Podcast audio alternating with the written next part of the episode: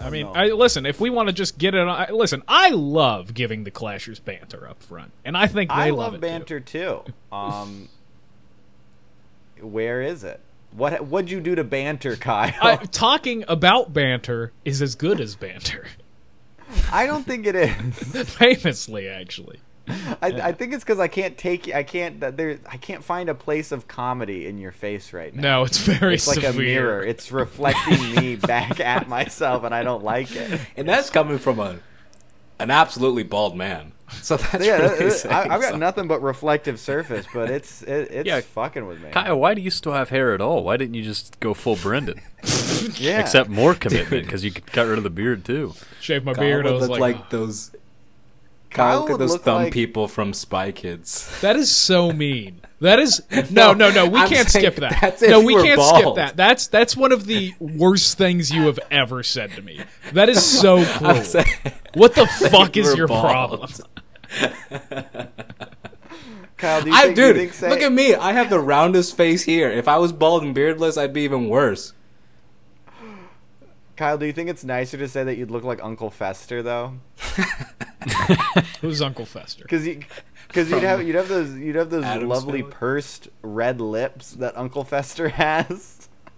What, Brendan Brendan eyebrows. does a change in his looks, and everybody's like, "Wow, Brendan, you're pulling that off so well." Kyle changes his looks, and he's a red-lipped little freak. Okay, that's mean, everybody. I come here for vibes. I'm gonna lose today's matchup, so like, you know, you could at least give me something to go home with. What are you talking about? I'm gonna lose today's matchup. I think it's gonna be. I, th- I think I'm gonna get credit, but I'm gonna lose. All right. Well, well, Kyle, what's today's matchup? Why don't you tell us a little I'll bit? about intro. I'd be honored to. Um, today's matchup is my 13 seed, the Grand Budapest Hotel. Um, I can't wait for Brendan to do a bit. And then uh, Ryan's four seed, The Thing, uh, the 2011 version, if I am to be remembered correctly. Incorrect. it's the the 1982 a classic. I don't All right. understand. Uh, Ma- Mary Elizabeth Winstead is in the 2011 version, so that's the one I chose to watch because I'm a big fan of hers. It. You're like, I love, I love how she, bro- I love how she, I love how she started dating Ewan McGregor and and had him divorce his wife. I do love that she started dating Ewan McGregor because they make a handsome couple, and I like both of them. yeah. yeah. Well, Um. Anyway, we we have we're super out of practice. Shit, you're right. Yeah, I got to pull up my fucking matchup. movie. I think I was gonna say I think this might be like a awkward episode because we haven't done the uh analysis. yeah the long the long apps. Um, Yeah. yeah. In a I minute. if I I, mean, remember the apps, format, it is we. Uh, yeah, which movie's first? uh, my The- movie's first. It's the yeah. lower seed. okay. Um, and then you start out by reading the Letterboxd. Yep, and synopsis. then then we'll do opening thoughts past that. Yeah. Um, okay, so Grand Budapest Hotel tagline: A murder case of Madame D with enormous wealth and the most outrageous events surrounding her sudden death. Description: The Grand Budapest Hotel tells of a legendary concierge at a famous European hotel between the wars and his friendship with a young employee who becomes his trusted protege. The story involves the theft and recovery of a priceless Renaissance painting, the battle of an enormous family fortune, and the slow and then sudden upheavals that transformed Europe during the first half of the 20th century. First off, I totally forgot that we have our own little mini rating right up front because we always rate the. We haven't rated a uh, description in a while, uh, and I think that was a bad one. I think that was really bad. Yeah, I almost I almost fell asleep. Honestly, It's very- listening you it- read I- that. like- that was like a fucking history text. No, it really was. I hated that. Also, That was it from Letterboxd. That's Letterboxd. Yeah. yeah. Describes it as a murder case, as if Yeah. it's like some sort of As, as if it's like a As murder mystery. murder mystery, or yeah, it's As if they do any detective work. Yeah, no, that that's what. Oh, I'm I'm, I'm so thrilled to be back, gang. We're oh, that feels nice. Yeah, no, if I were to give my own on it, uh, it's it's it's about the concierge of a very luxurious hotel, and hijinks ensue, and I think that pretty much uh, hits it on the nose. Yeah. Um, so yeah, I, kind of doubt this is anybody's first time, right? Everybody's My seen first this. time. Alex, Oh, Alex hadn't seen it. Oh. Well, you congrats, first, then, Alex. little man. Thanks, thanks. This is your second Wes Anderson movie as well. Yeah, yeah, and I'll You're- jump into. Uh, His first was that when I the uh, his, his first his first was the commercial that Wes Anderson directed. It's a very good commercial. um, but yeah, no, take take it away, take it away, Al City. Well, which one actually was your No, first, you- Alex? It was Asteroid City. That's that's where I Oh, famously get okay. the name Al City. All right. Uh, He's had it for years. Do I start or I feel Yeah. like you start, right? Kyle? No, no, no. Whoever movie it is is the last in the opening Yeah. thoughts, and whoever hasn't Yeah. seen it first goes first in the opening thoughts. Yeah. Yeah. Okay. So yeah, it's like you uh, haven't even been listening to the episodes. Don't say that. Don't let anyone know that. Um, yeah, this is my second Wes Anderson movie. So I just recently watched Asteroid City, and didn't didn't really like it all that much. I know all about his style and all that stuff, and Asteroid City. At least I don't know how many of you all have seen it, but I get the the sense it's not really all that liked among his movies.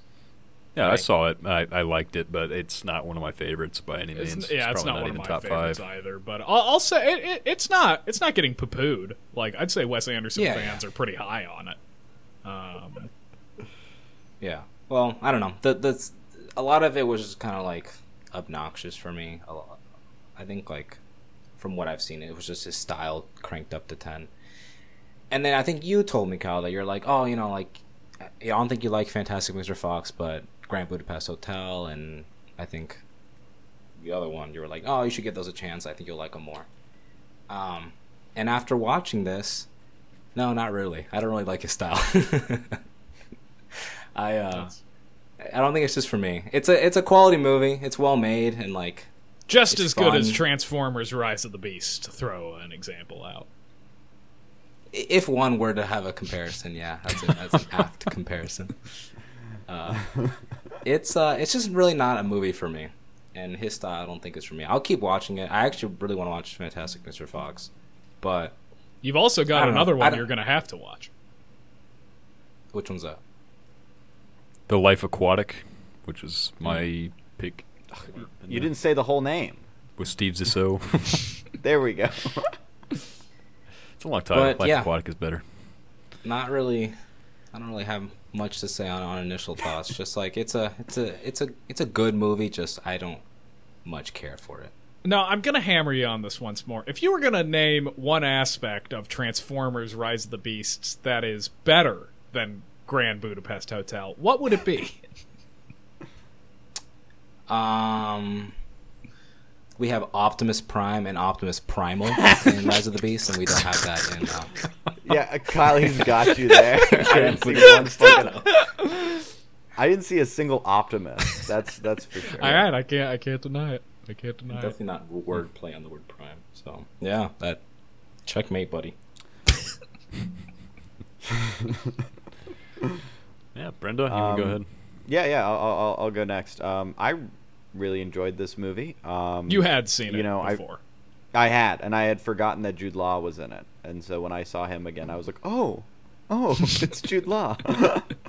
um, but yeah, no, I, I, I, I'm a big fan of uh, of Wes Anderson's style. I'm actually not that well, um, uh, well, well watched of his material. If I'm being honest, I, I, I I've seen like a few of his movies. Um, but I, I really do enjoy the kind of like I don't know folksy earnestness that his scripts have.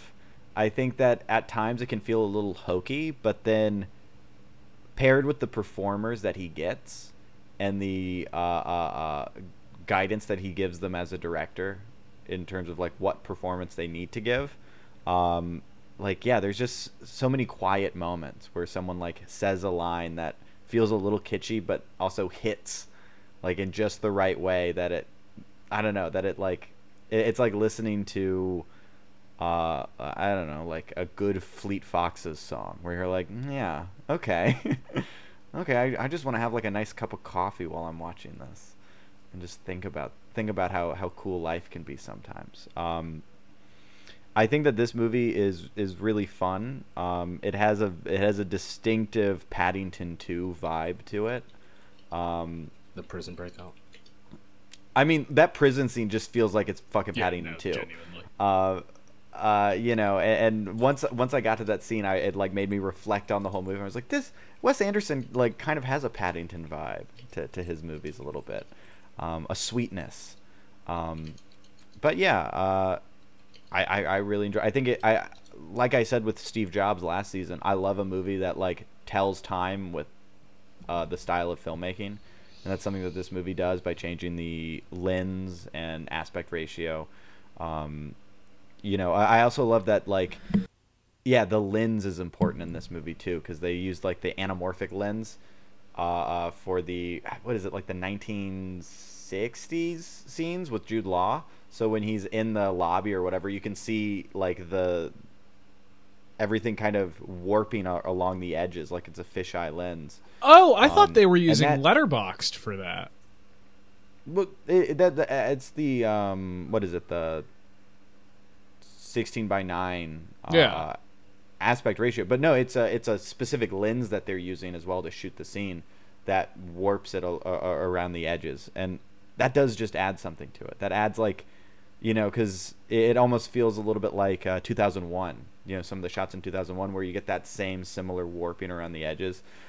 Um, so yeah, I mean, there's so much that I enjoy about this movie um, in the filmmaking and especially in the performances. Um, you know, sometimes the symmetry in the shots is a little bit much, especially when you're in the um, four by three, uh, um, like moments of the movie. Um, but overall, I, I, I think that it works. It it's touching, and like I'm always surprised by the casts of his movies and how well they perform the material. So, and this this was no different. No. His movies are always like pretty cheaply made in terms of budget. And so like are these actors doing it? No, it looked great, but so are these like big name actors just sort of doing it like out of passion? Like they don't So doing it for Ed, Ed? Norton was just interviewed about uh, Asteroid City, and they were like, "How much do you normally make off a Wes movie?" And he was like, "Oh, I think maybe like three thousand dollars." yeah, they Um, make the uh, what the SAG minimum. I didn't know they make the SAG minimum. That's impressive. That's what he said in that interview. But yeah, Well, he was he said like, "Oh, it's just so worth it to do them." Yeah. One thing I'll give him, and this is uh, kind of one of them that doesn't really connect to me on an emotional level, but I think far exceeds a lot of his other ones in terms of a technical, um, just marvel. He just has such a consistency and obvious love for the craft and, and such an eye for this sort of thing. He's able to like really bring a lot of life out of what are sometimes kind of mundane scripts, um, just through the characters and the dialogue, and especially how it's shot. Um, I totally agree with everything you said um, as far as framing and everything, Brendan. Um, and yeah, this, like I said, there there aren't any characters I really like cling on to as much as with some some of his other films I like better probably. But this one is just it's such a masterclass. Like honestly, this one for me is uh, more of a comfort movie than anything. This is one I can just kind of throw on anytime. It's always going to be funny. It's always going to be captivating. It looks great.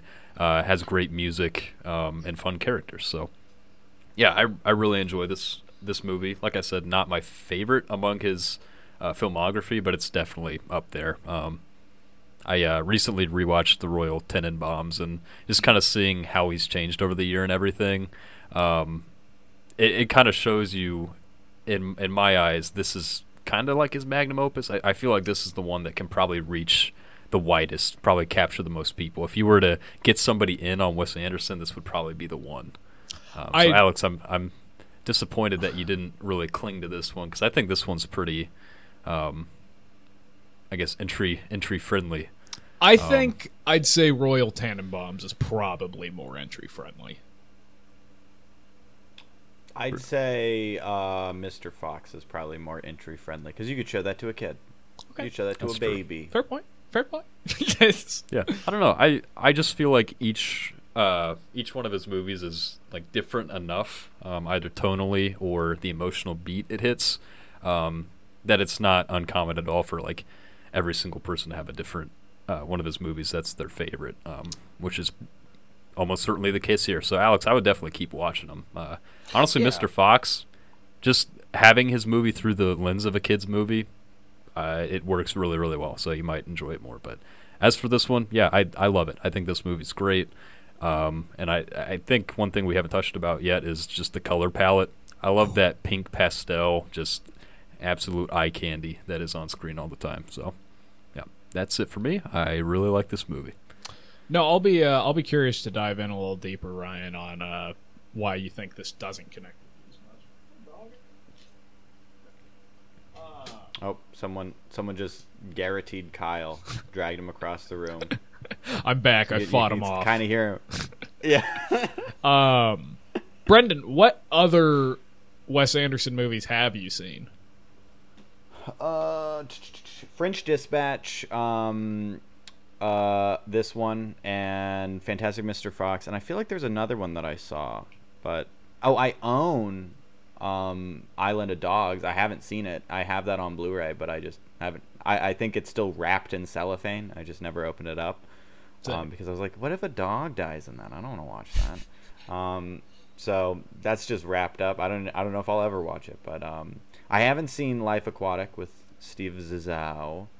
Um, uh, and then I think I've seen part of Royal, is Royal Tenenbaums the one with Owen Wilson in it. There's I several, mean, but yes. Yeah, I was gonna say that's a pretty broad one. It's one yeah, of them. it Is was. that the one where his head's wrapped up or whatever? Yes. Right? Yeah, I've seen part of that movie. No. No, his head's wrapped up in uh, Darjeeling Limited. Uh, Royal Okay, well, then I Tenenbaums has haven't Ben seen- Stiller.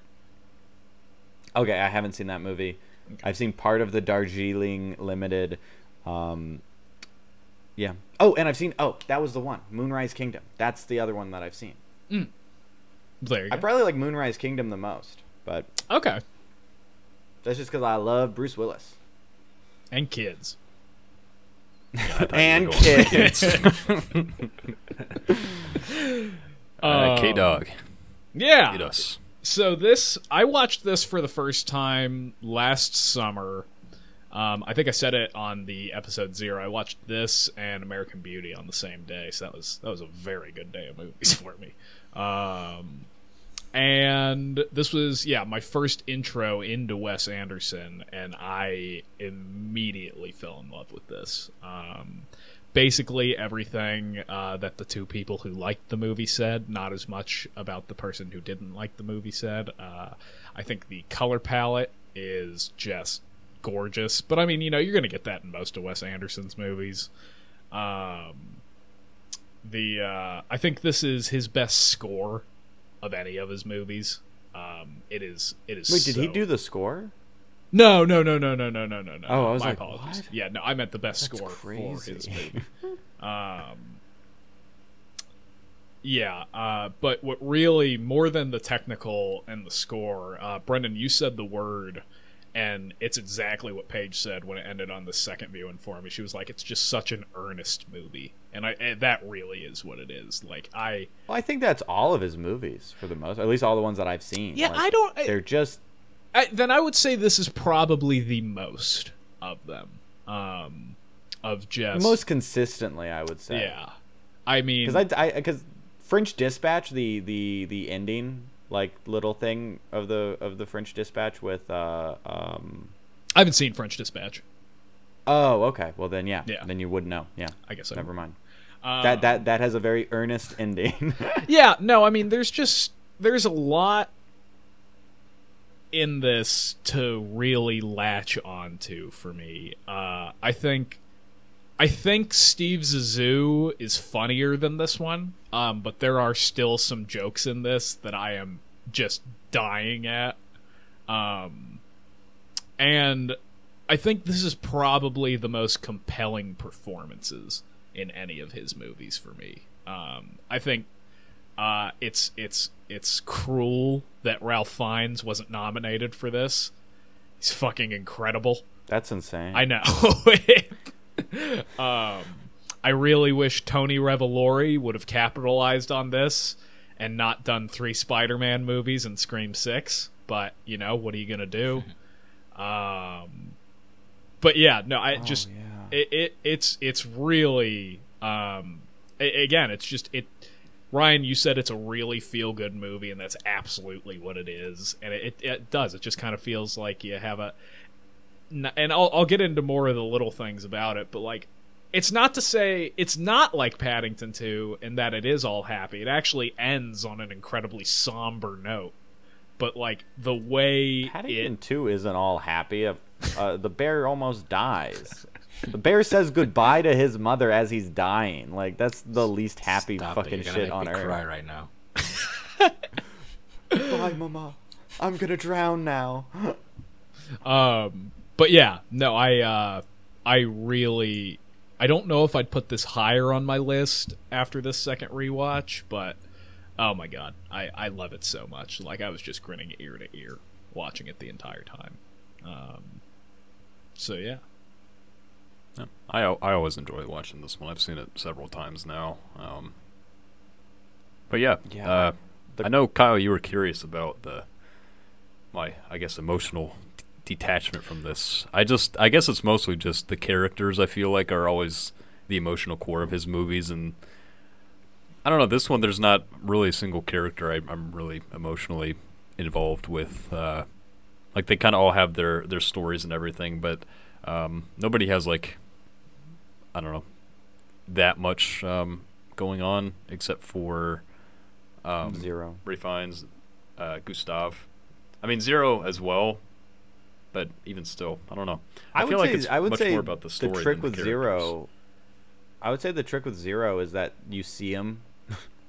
you see him later on, and you're like, "What the fuck happened to the? what happened? You're the owner of, of, of the of the hotel now, like, and all you, like that that I like the implied growth there is I think the um the the the strength of Zero as a character is what you what happened in between Mhm. um, you know, I, I- think that's his strength because most of the most of the, most of Wes Anderson's movies are conversation. So anything that can like deepen a conversation, I think, is adds to the characters and and that interview. What? Well, that's not really an interview, but that conversation between Jude Law and Zero at the end, um, I think really deepens everything. and that that that, like that's why I'm kind of curious, I guess, right? because I feel like this goes the deepest with some of their characters in his movies, like um exactly that. Like also, I think F. Murray Abraham's performance as Zero is just oh It's very good. gut punching. But uh yeah, like I like what uh I, I'm assuming Life Aquatic is your favorite. Like what it's, a, it's, it's foreshadowing, I guess, a little. What what do you relate to more in that that you can buy more into the characters? I don't know. Probably just the uh, the the father son dynamic, and then just kind tr- kind of trying to find your purpose and kind of reassure yourself of your purpose. I mean, I just I just feel like there's not one strong like theme um, for any of the characters that really sticks out to me in this. It's kind of more just um, I'm along for the journey rather Okay. than really getting invested in any one person. Um, which I, I I love the story and everything, but yeah, I just I don't know. I don't really cling to any anybody here. Um, I liked all the characters. Don't get me wrong, but as far as getting any any sort of emotional satisfaction, not really. Hmm. Okay. Hmm. So um, Alex, what'd you hate most about this movie? yeah, what was your least favorite thing besides the lack of Transformers? Where, what was the closest you came to turning it off?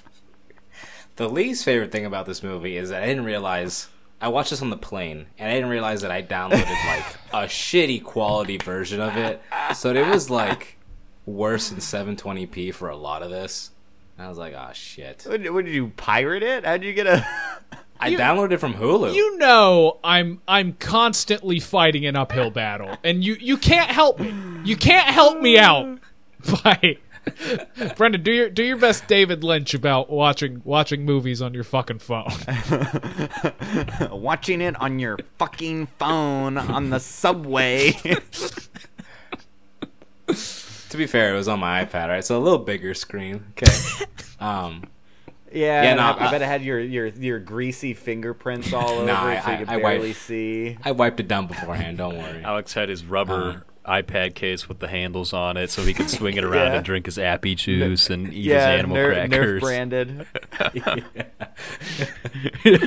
it's something funny what happened. He looked next to him, pointed at the screen. Get Cheeto He keeps on telling people that he keeps telling people it's just in case there's turbulence. I only have it on just in case there's turbulence. He's swinging his legs under the seat.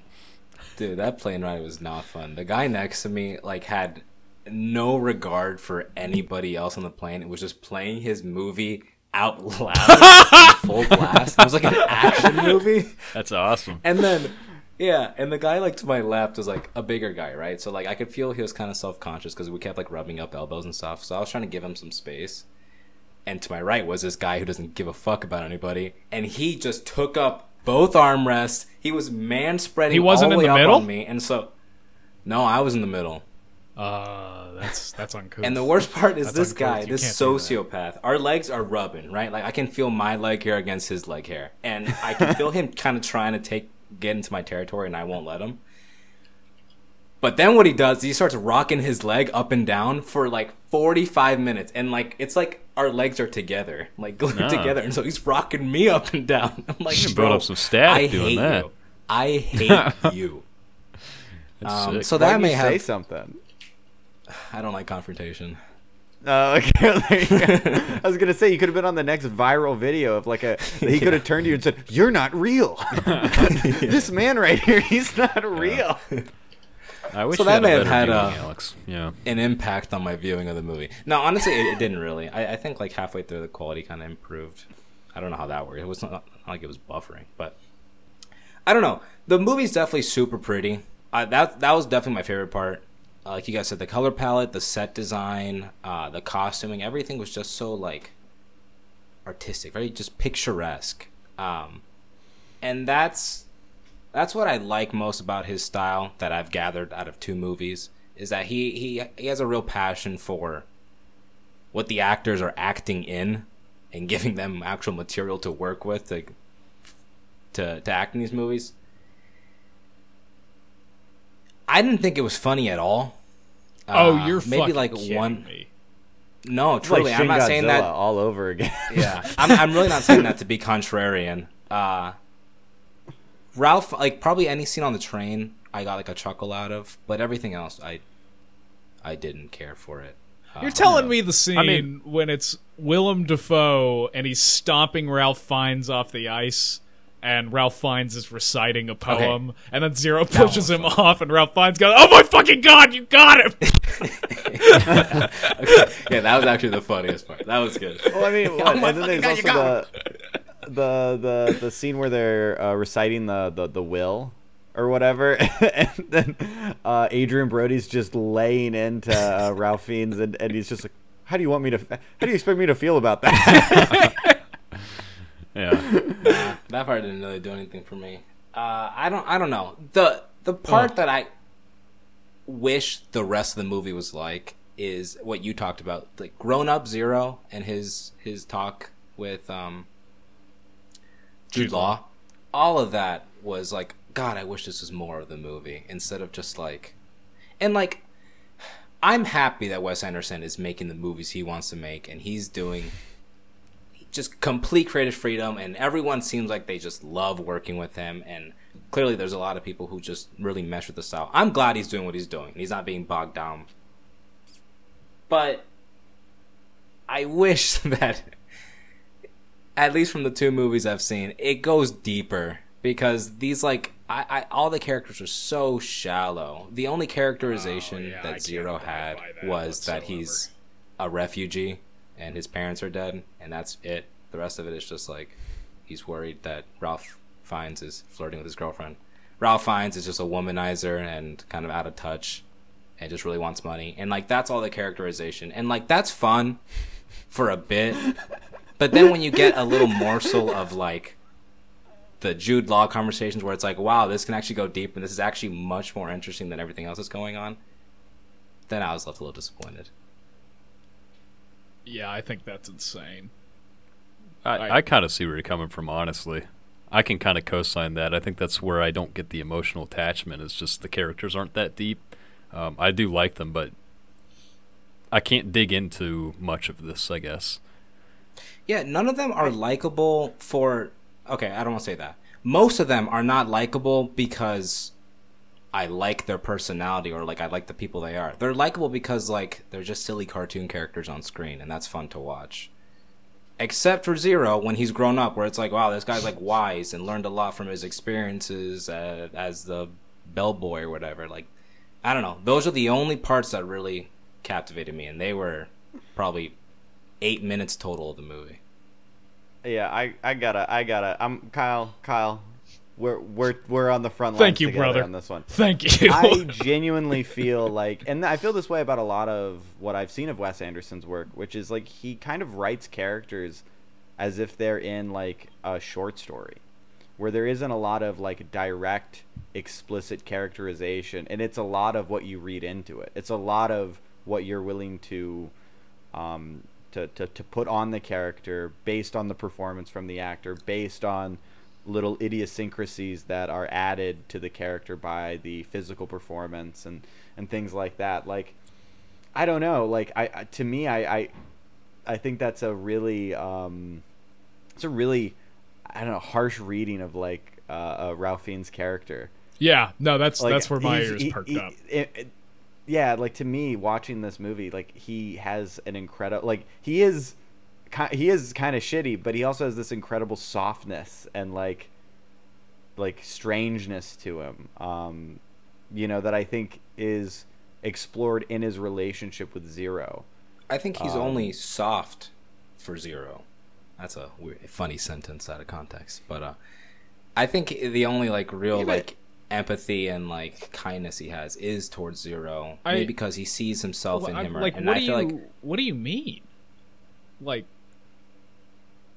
the what, what, what other about character the does he have like pleasant interactions with? literally everyone who comes into the hotel like service is his absolute calling he wants to give people the best experience he possibly can and Yeah, like but as he, the concierge, he, he he's doesn't not- just shack up with tilda swinton for her money it like she leaves everything to him because she says thank you for being a close friend and confidant to me in my final years like But he doesn't seem sincere about any of that. Everything is just at least the vibe I got was he's putting on a show as a concierge to be like so welcoming and inviting and and hospitable to all these guests, but then like you know he has those moments of like oh thank you so much. That nail color looks great on you. And then he snaps to his coworker or his uh, employee whatever and it's like less of that blah blah blah. And like he'll snap back and forth between like being demanding and controlling and being genuine to these people because he's just trying to put on a show. The only person he's actually earnest with is with zero. Tilda swinton i did get the sense that he didn't care for her because when she at the end is leaving and she goes i love you he goes i love you and she leaves and goes all right back to work and like moves on and when she's dead he's just checking her nail color and kind of like abusing her dead body in an uncomfortable way he didn't care for her oh my oh my goodness that is that is such this a is these are very different Yeah. readings of of that character. Like I, I, I, that, I that's can't so even, cynical. I, I don't I Yeah, don't to mean that derogatorily. I'm just saying that's an incredibly cynical read. I don't Yeah, know I, I, once again, I like, don't th- get these the characters are are the, the characters are written in such a way that you do get a lot of latitude to read into them what you will. But yeah, like to me, he like the he's like a he's like a, a, a an actor in like a Shakespeare troupe or something where it's like, well, yeah, you have to you have to break a lot of eggs to get that omelet made, but the joy is the performance. He does it all because of the joy he he he receives, he, he that he gets for himself by being this concierge, by taking so much pride in his work. Like I mean, that's why he's in the secret society of concierges, is because he fucking loves his job so much and he loves what he's doing, and he just he just wants to do that. That's all he wants, um, and he just wants to do a great job you know so yeah i And even take it as even like, more on that, like he's not he's not a kiss ass to anyone either. Like the the nail polish scene with Tilda Swinton is the opposite.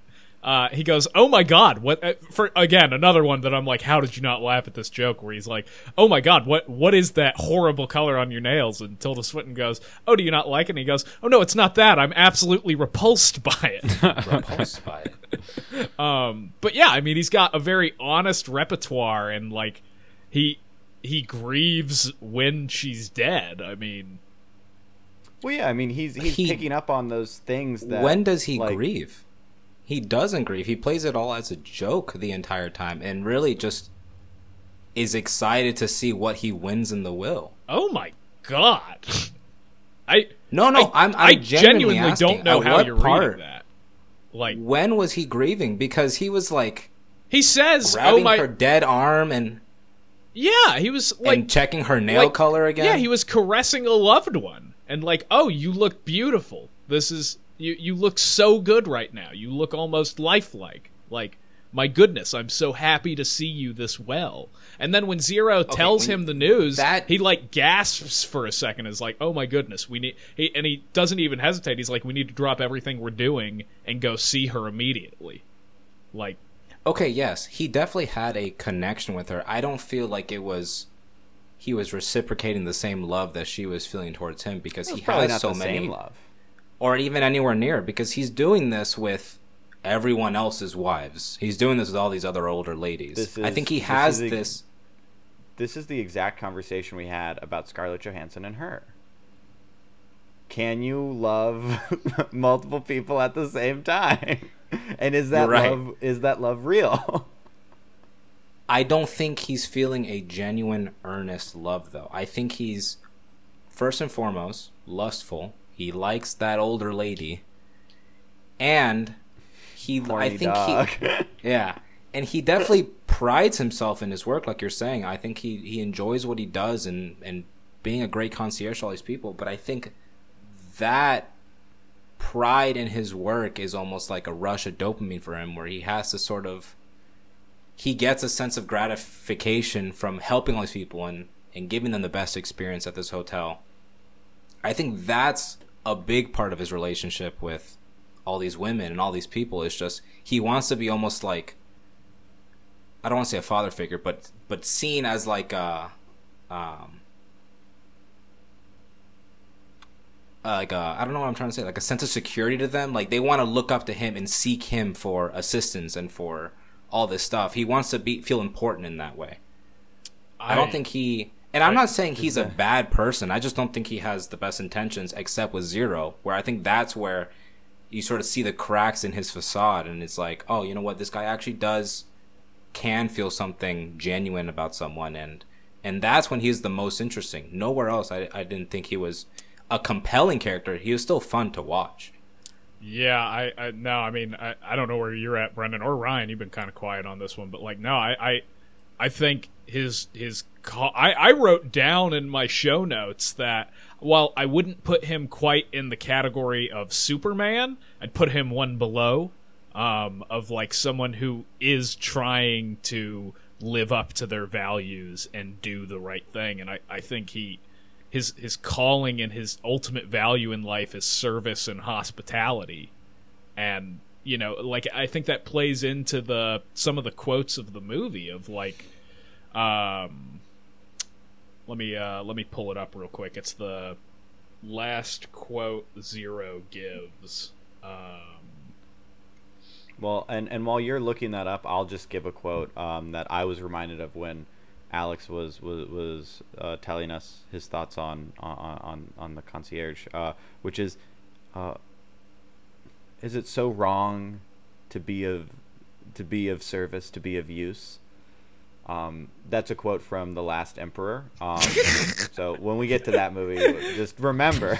Kyle to, put his arms up, like, see, See? well he's right he's right um but no He like there's that. The a good there's the quote that he's giving to zero on the train once and he says uh you know you see there's still or even the zero quote at the end which matches this is uh, there are still faint glimmers of civilization left in this barbaric slaughterhouse that was once known as humanity.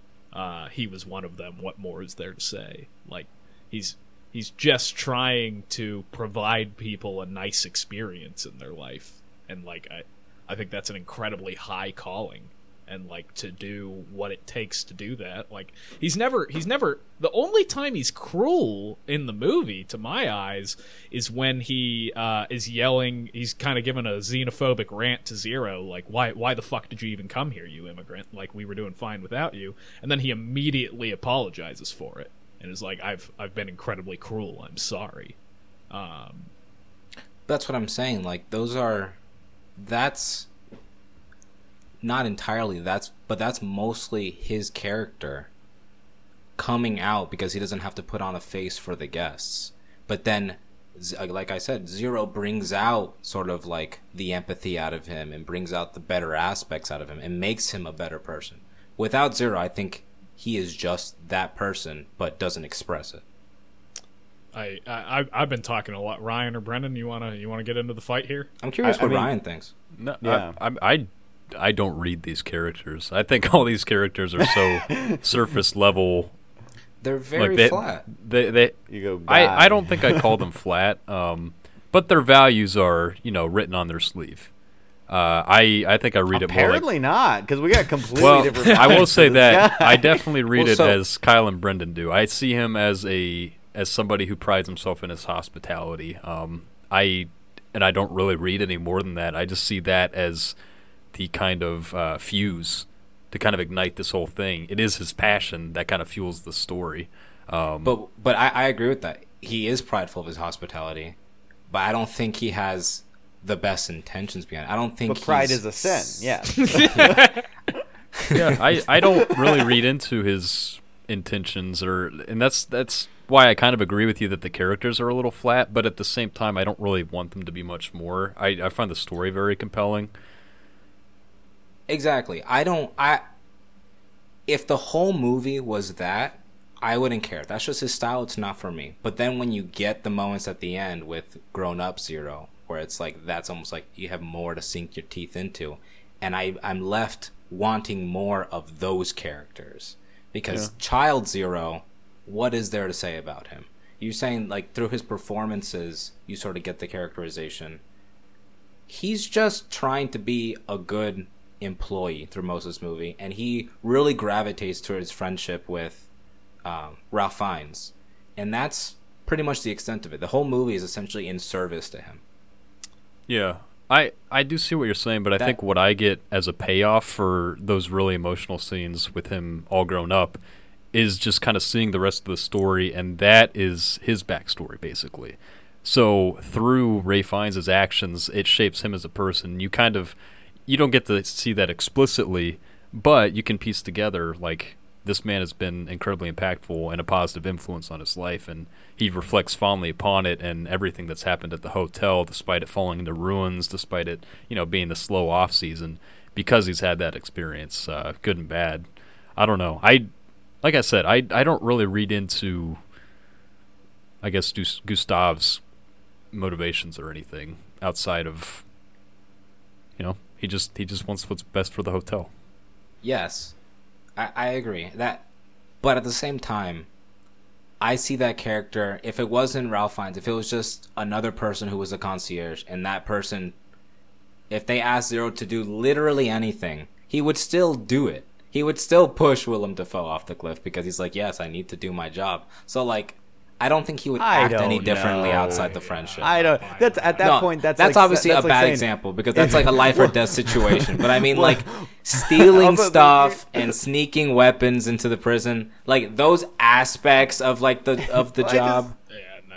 I just mean like at that point you're saying like, well, what if it was a what if it was a different character? Would he act the same? It's like, well, prob maybe not because the the idea is that he's doing this based on the friendship he's developing. So, like, Yeah, I mean, yeah, he's I not. Mean, maybe if he just leaves M. Gustave in prison, like Zero was all. If if he was just trying to be a great employee, then he would have put all his efforts into the Grand Budapest. But like, I mean, yeah, breaking your boss out of prison. He's doing that because he he loves Gustave, and he's like, no, yeah, this- he, he's doing that knowing that Gustave probably won't be in charge of the Grand Budapest after everything's said and done. Like, there's Yeah, no, no. assurance that he's.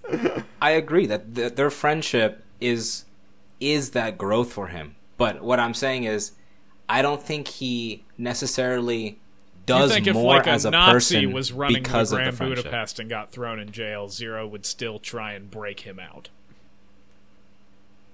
Well, I like to think Zero has a, a moral compass on him, but Well, that's Well, you yeah, said if it was any yeah, other you said you and said we that. just No, he's just trying person. to do it for the job. all right, I guess I will revise it. If they are uh, any other person within reason, you know, they're not I asking mean, this was him a time to period kill where it could have been a Nazi. This is exactly the time period that a Nazi could have just rolled up and That's ran true. that hotel. yeah. So It actually that is happened. within reason. in the movie.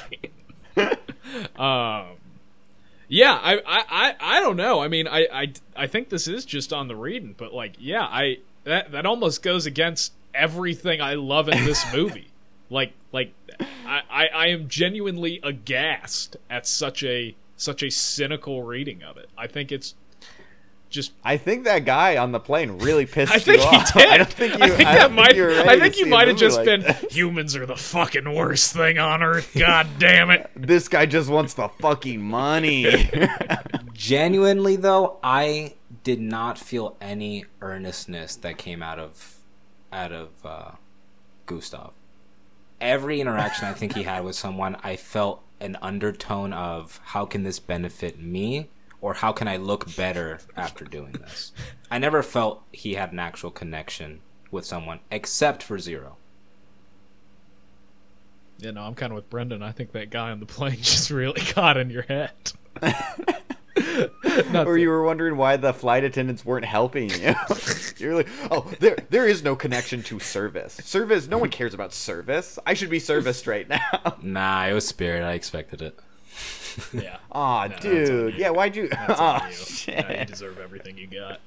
Um, I think the worst Really, I could the- read Gustave would just be uh, pompous, but much further than that, not really. I don't I don't read him as evil or anything like that. Um, and, uh, yeah, I, I I see him as somebody who wants to, you know, he, he's just passionate about his work, and then Zero is just kind of the clay that he's able to mold. So like the lessons um, that you see on screen, and then the person you see him become on screen, that's enough for me to you know read and imply that for myself, kind of his journey following that. So, yeah, I don't know. I I, I definitely. I I'm a little bit shocked by your reading of it as well. I mean, I, I get it though, but I, I honestly wouldn't. Well, read it sounds like negatively more than just pompousness, which I could see being grating.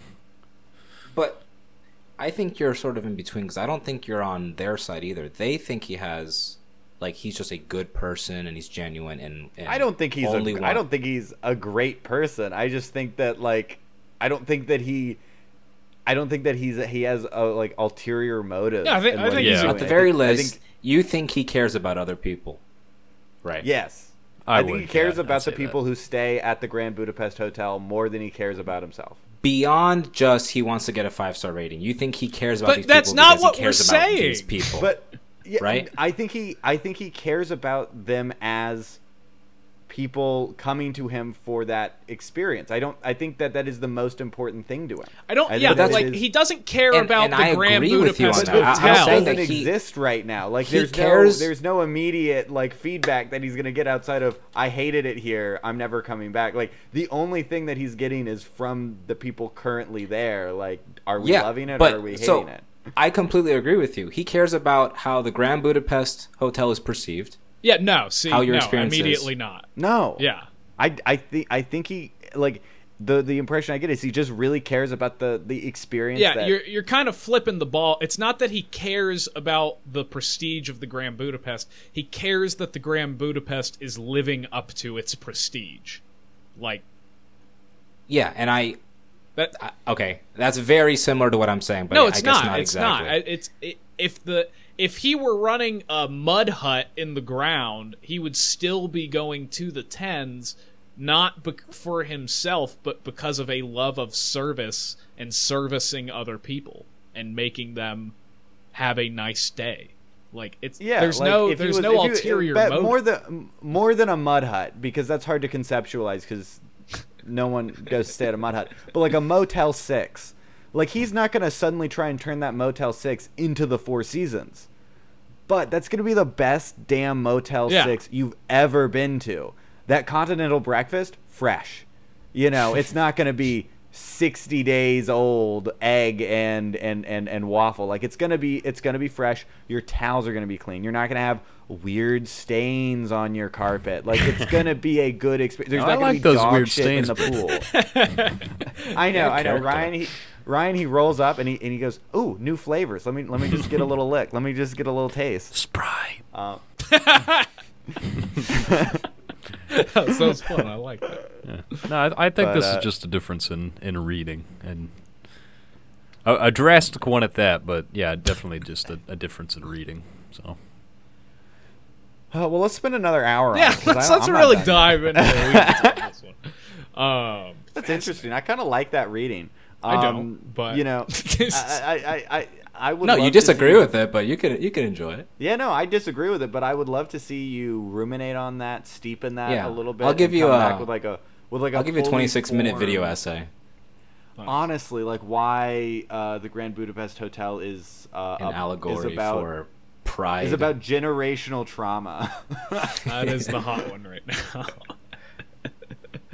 um, yeah, I guess uh, moving on. Then I'm, I'm curious about some other aspects of this because I, I think I know where Brendan and Ryan will be. But like, so another another one of my favorite parts of this is that, um, just as like a concrete example, I love that they don't show either Agatha's or Gustave's death, and it's only mentioned in passing. Um, I I think that speaks to the movie a lot. That you know people are more than X. Like we get to see their daily lives, kind of the mundane. I think someone used that word, um, and that's who they really are. So I, I I that's one of my favorite aspects is that you know Gustave, who we've been following this full time, and you know we've been kind of being teased with Agatha of like we already know something horrible happens to her um, the whole time, but that that's never a major focus of the movie. It's just oh Agatha died of a flu. It had nothing to do with anything I'm talking about, and that's not the point. And Gustave, he died by Nazis, but that's not the important part of his story. Um, so I, I love that that's how that's handled, and I think it really uh, complements the movie well. But uh, Yeah, I agree, and it makes Adult Zero more compelling, and I just wish I had more of it. Okay, all right, there, there wasn't a need to have some venom Alex, on that. Alex, but- just just go No, but- on but- IMDb. Just go on IMDb. look up F. Murray Abraham and just pop in, just pop I in will. another one of his. I'm gonna movies. watch his whole filmography, but Yeah. but that that's that's what I mean though. All the heart and and characterization and the only emotion you ever feel towards characters is delivered from Adult Zero. That's. I would say I, I feel for other characters in the movie besides Adult Zero. Who do you feel for? Gustave. Swinton.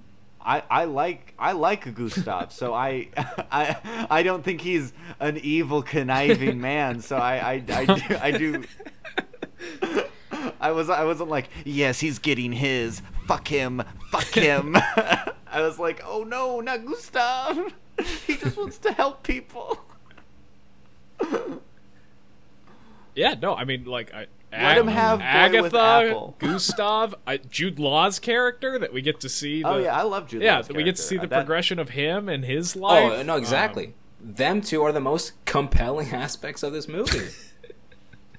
Um, um, so Um, I, I guess to the point I was bringing up, you, you don't like that it's off screen, or you wish that like like, are, are you just no, no, angry? I do like it was off screen. You're just I, angry. I at the agree that. I, I agree that that that that has an emotional impact. Where like whoever said it, the only observation we got of these characters was like the mundane life of just them helping each other out and blah blah, and them getting married. That's great. And then off screen, you hear the tragic story of how she died and stuff. But like on screen, you see them all happy at the wedding. Like that sort of juxtaposition there. Okay, see, I don't think that's what I was saying. I was I was saying the opposite that they they just mention it in passing instead of making a whole big thing about it. So it's it it doesn't have that much emotional draw. Like it's like, oh yeah, he lost his wife, but like we don't we don't sit with it for very long at all. I like that it's it's mentioned in passing because it's it's not the most important part of either of their characters. Uh, okay. I guess we disagree. I, I, that to me that added to his, the tragedy, the quote unquote tragedy of his character. I think he was, and I, I get more the sense of his wisdom and, and the person that Adult Zero became because of the people he loved and the people he lost. And because he's just sort of having this interview with Jude Law, like that's all he has to say about it. He doesn't have to go into how they died in depth. Just I've already expressed to you I love these people, and unfortunately they met tragic ends. All right. And I and I think that's that on that. Um, yeah, we've I certainly. think I think I think that's the final word well, we have to do final On- thoughts on the movie. on F. Murray Abraham's the Magnum the, the opus second, performance. The second best exotic marigold hotel. Nice, nice. Way to way to lay land that plane. Um, yeah, I'm sure there will be a lot of editing of our argument because I know it, it probably got a little circular. I'm I'm gonna have it fade out to like ringing, like tinnitus ringing at some point. That's good. I like that. Um, yeah, I, I guess I just kind of want to highlight a few other things. I'll, I'll do I'll do lightning round um, No. on, the, on the technical and other side. Uh, we already talked about how this is the prettiest of his movies. Uh, I really like the puppetry the most in this and the miniatures out of anything I've seen of his. Um, like I, the the shadows running in the background, I think is is very charming and play like. Um, Adds to his like kind of the storybook. I have a feeling though, Kyle, feel. that the puppetry in this movie is just not gonna hold a candle to the next movie. We're Okay, about. that's fair. That's fair. yeah. I, I like. Is it even worth mentioning? I was- what were you saying, Ryan? Uh, just all, well, not all, but a lot of his movies just kind of have a storybook esque feel to them. Um, this one probably more so than any other, except for maybe Mr. Fox. But yeah, I, I really like how it it. You don't doubt it for a second. Like you're not like, oh, that's clearly not a real person. Uh, like it, it's fun. it's fun, and it, it adds to kind of the, the, the charm and, and whimsy of the film. Well, Alex might have sat there and said that actually isn't a real person. Also, I think they're gonna stab some. this this I'll looks like this, less cross-armed real than and eyebrow Optimus furrowed. Primal. I believed. I believed. Uh, what's another Transformers name? I believed uh, Jazz more than um, than these puppets. Remember Jazz? He got split in half in the first Transformers Oh, movie that's the by first one. Yeah. I'm thinking of who Pete Davidson plays in Rise of the Beast. I didn't know Pete Uh, Davidson Jazz. was in Rise of the Beasts. Yeah, yeah, yeah. He's one of the main characters. He's he's Pete Davidson. Uh, no, yeah, I agree. Miniatures are fun. Is uh, uh, the best part of this movie is the look and the feel. It's the just the whimsical aspect of it all. yeah, yeah.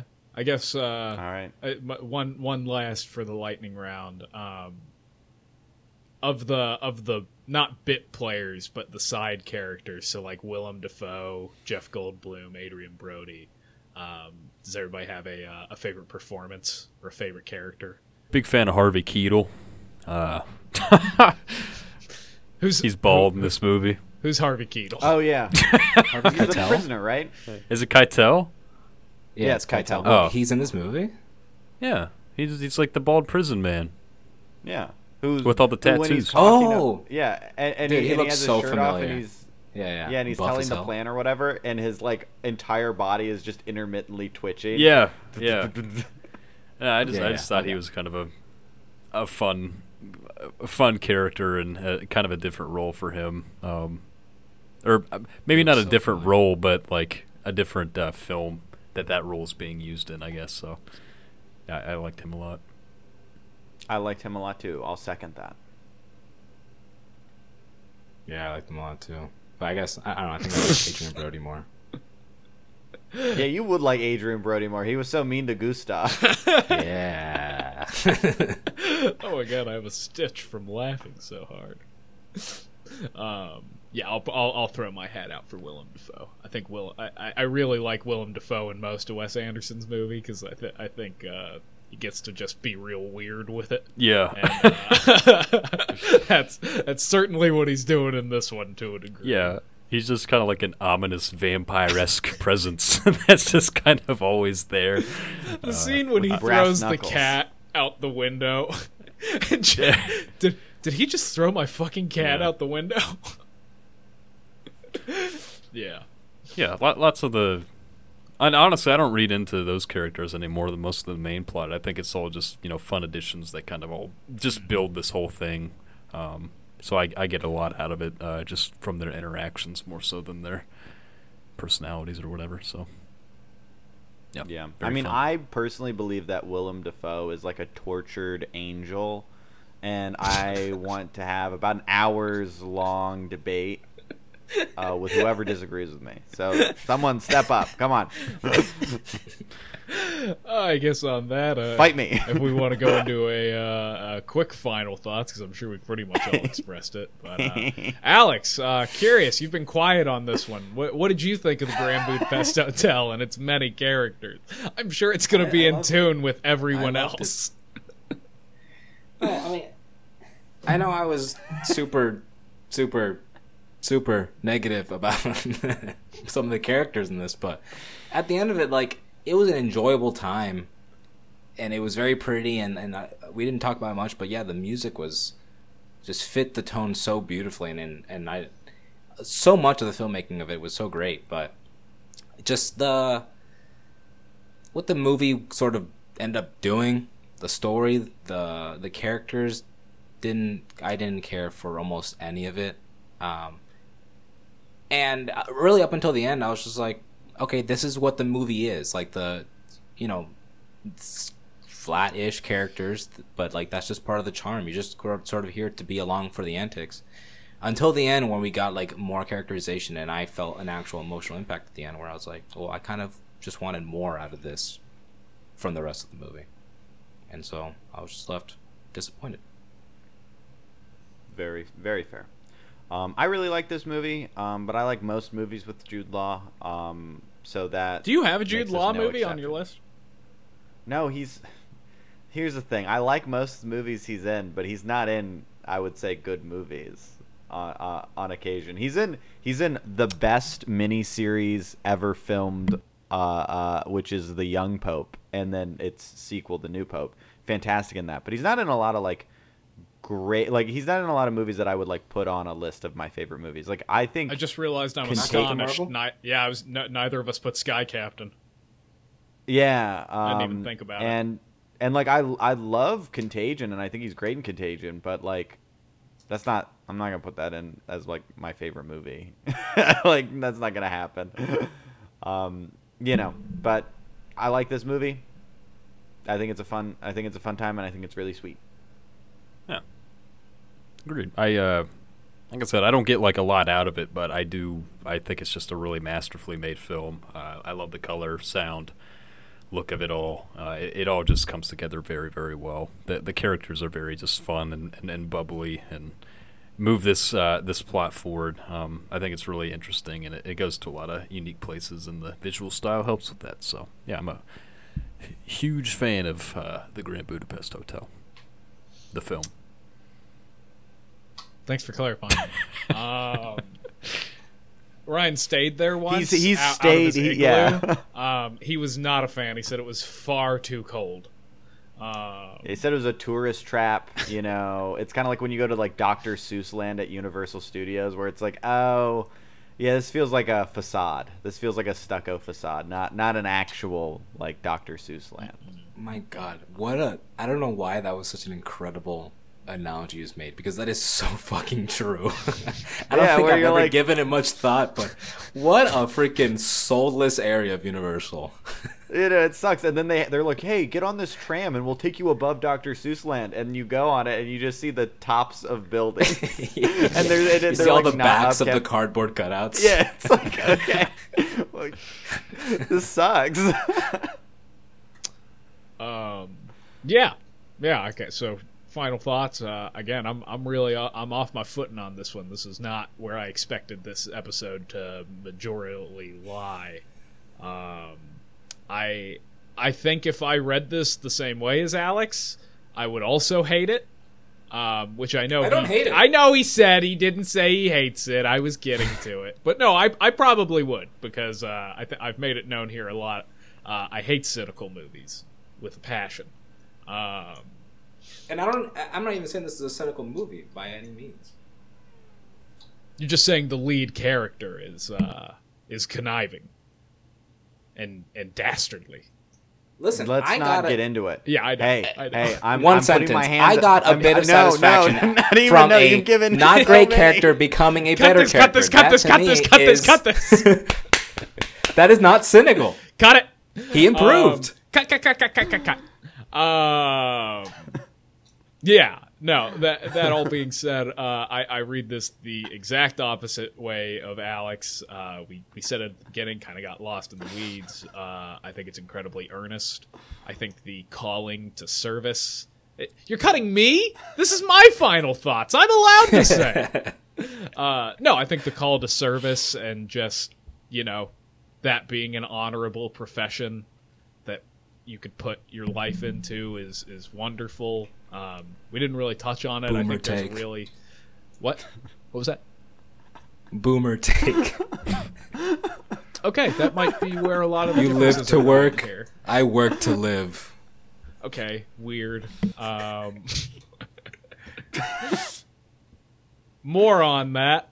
Um, I also we didn't touch on it. I think there's a very nice theme of found family versus uh, birth family as a uh, distinction between the uh, Tilda Swinton's family and Ralph Fiennes and Zero and Agatha and their little their little fun troupe they put together. Um, no, I, I again I, I it, it's very warm it's very friendly i believe all the characters at face value and what they're saying and what they're doing um, and I, I think everything they're doing is good and i, I, I- I don't know I, I just it's it's wonderful i love it um, so yeah You even think that everything that Adrien Brody is doing. you is know good? what he's coming from the heart and you gotta respect it Just- He's objectively not. He, he didn't he have his mom murdered? Isn't that like? yeah. yeah he, he murders his mom Yeah. That's all right though. Matricide. There's good people on both sides. All right. Well, with that uh, surprisingly contentious movie, we're now going to move on to the, The thing. Green Mile. Oh, sick, bro! Green Mile, Green Mile. the thing.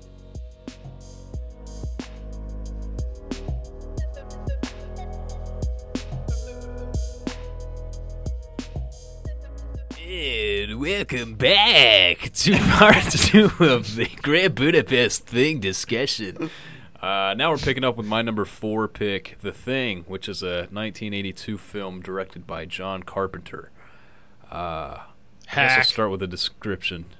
Uh, we'll, we'll, we'll talk about it, I guess. Um, so, I do want to say the tagline for this is incredible, and then the description is like too much. But it starts out with "Man is the warmest place to hide," and I love that.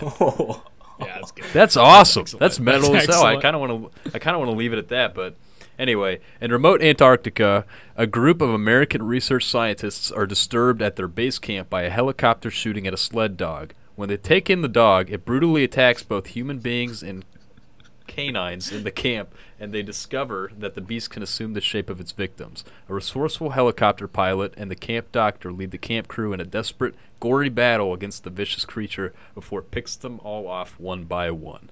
So again, a little bit much on the uh, the the body of that there, but man is the uh, warmest place to hide. That is awesome. That's the best That's so tagline I've heard for a movie in general. Yeah, man, man that, that rocks. Uh, the the description more of a synopsis. yeah. Um, not great. No, not at all. So, um, on the lines of John Carpenter, we kind of did this with S- Wes Anderson. Uh, have you guys seen any other John Carpenter films? Any any other favorites from you I, all? Or I'd honestly have to look because I know he produced a lot as well. Um, Uh, he so I- scored I- I- my favorite uh, Halloween movie, Halloween Three: Yeah. Season of the Witch. Yeah, he Um, scored that, and I think he also produced that movie. So it's like I, I I'd have to like look at what he's the made. the key ones would be and- notably, obviously, The Thing, They Live, Halloween. Um, Ahem. Escape from New York. yeah, Escape from New York. Oh, okay. I've seen that. Um, yeah, Big Trouble in Little China. yeah, that's a good one. I haven't seen that. So yeah, lots of lots of kind of '80s classics. I would I would say. Yeah. Um, and this If, is uh, if, if it's got Kurt Russell, yeah, it's John it's probably John Carpenter. uh, but yeah, I I love this movie. So uh, who had not seen it before? Me again. Alex and Kyle. oh, and Kyle. Uh, All right. indeed. Yeah, I, either of you, I'd say, go ahead. Just don't fight each other. Take the lead, Alex. No, I took the lead last time. Your turn. Okay. Oh. Hello. Oh, now you're gonna fight each other about this. no, no, you son of a bitch! fucking tastic. I just think the thing was a little selfish. I think he was a little self-serving. I think he was. I think he wasn't all that genuine with everybody he took over. go ahead, Kyle. Yeah, so I, I think I mentioned this on episode zero. I'm probably going to say that for a lot of our movies since we did an episode zero. Uh, so I I watched uh, 2011's The Thing at a slumber party with some friends, um, but I don't remember much about that. But I did know the general idea that it, it can turn into other people. Um, but that's about it. Uh, and that being said, this this was a treat. This was this was wonderful. I absolutely loved it. Oh, Um, good. yeah, like I, uh, one of I, I I would downright call it a perfect movie. Actually, like I, I think I think it's fantastic. Um, I uh, I liked it a lot more than I liked Alien, which I feel like with this being on your list, kind of a direct comparison to. And I I'd say Yeah. that's probably because this is more thriller than horror, whereas you know I'd put Alien in the reverse. Um, the the practical effects, obviously, we're gonna get into it, are just incredible.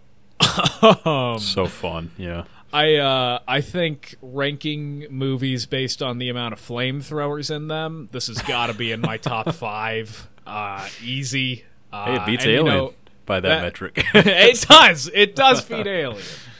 Um, no, I uh, I love Kurt Russell. Uh, I really, from what I've seen of John Carpenter, I really yeah. Like I mean, I I could just talk about everything and say I love it. This was this was awesome. It, it, I'd put it in the just kicks ass collection of movies.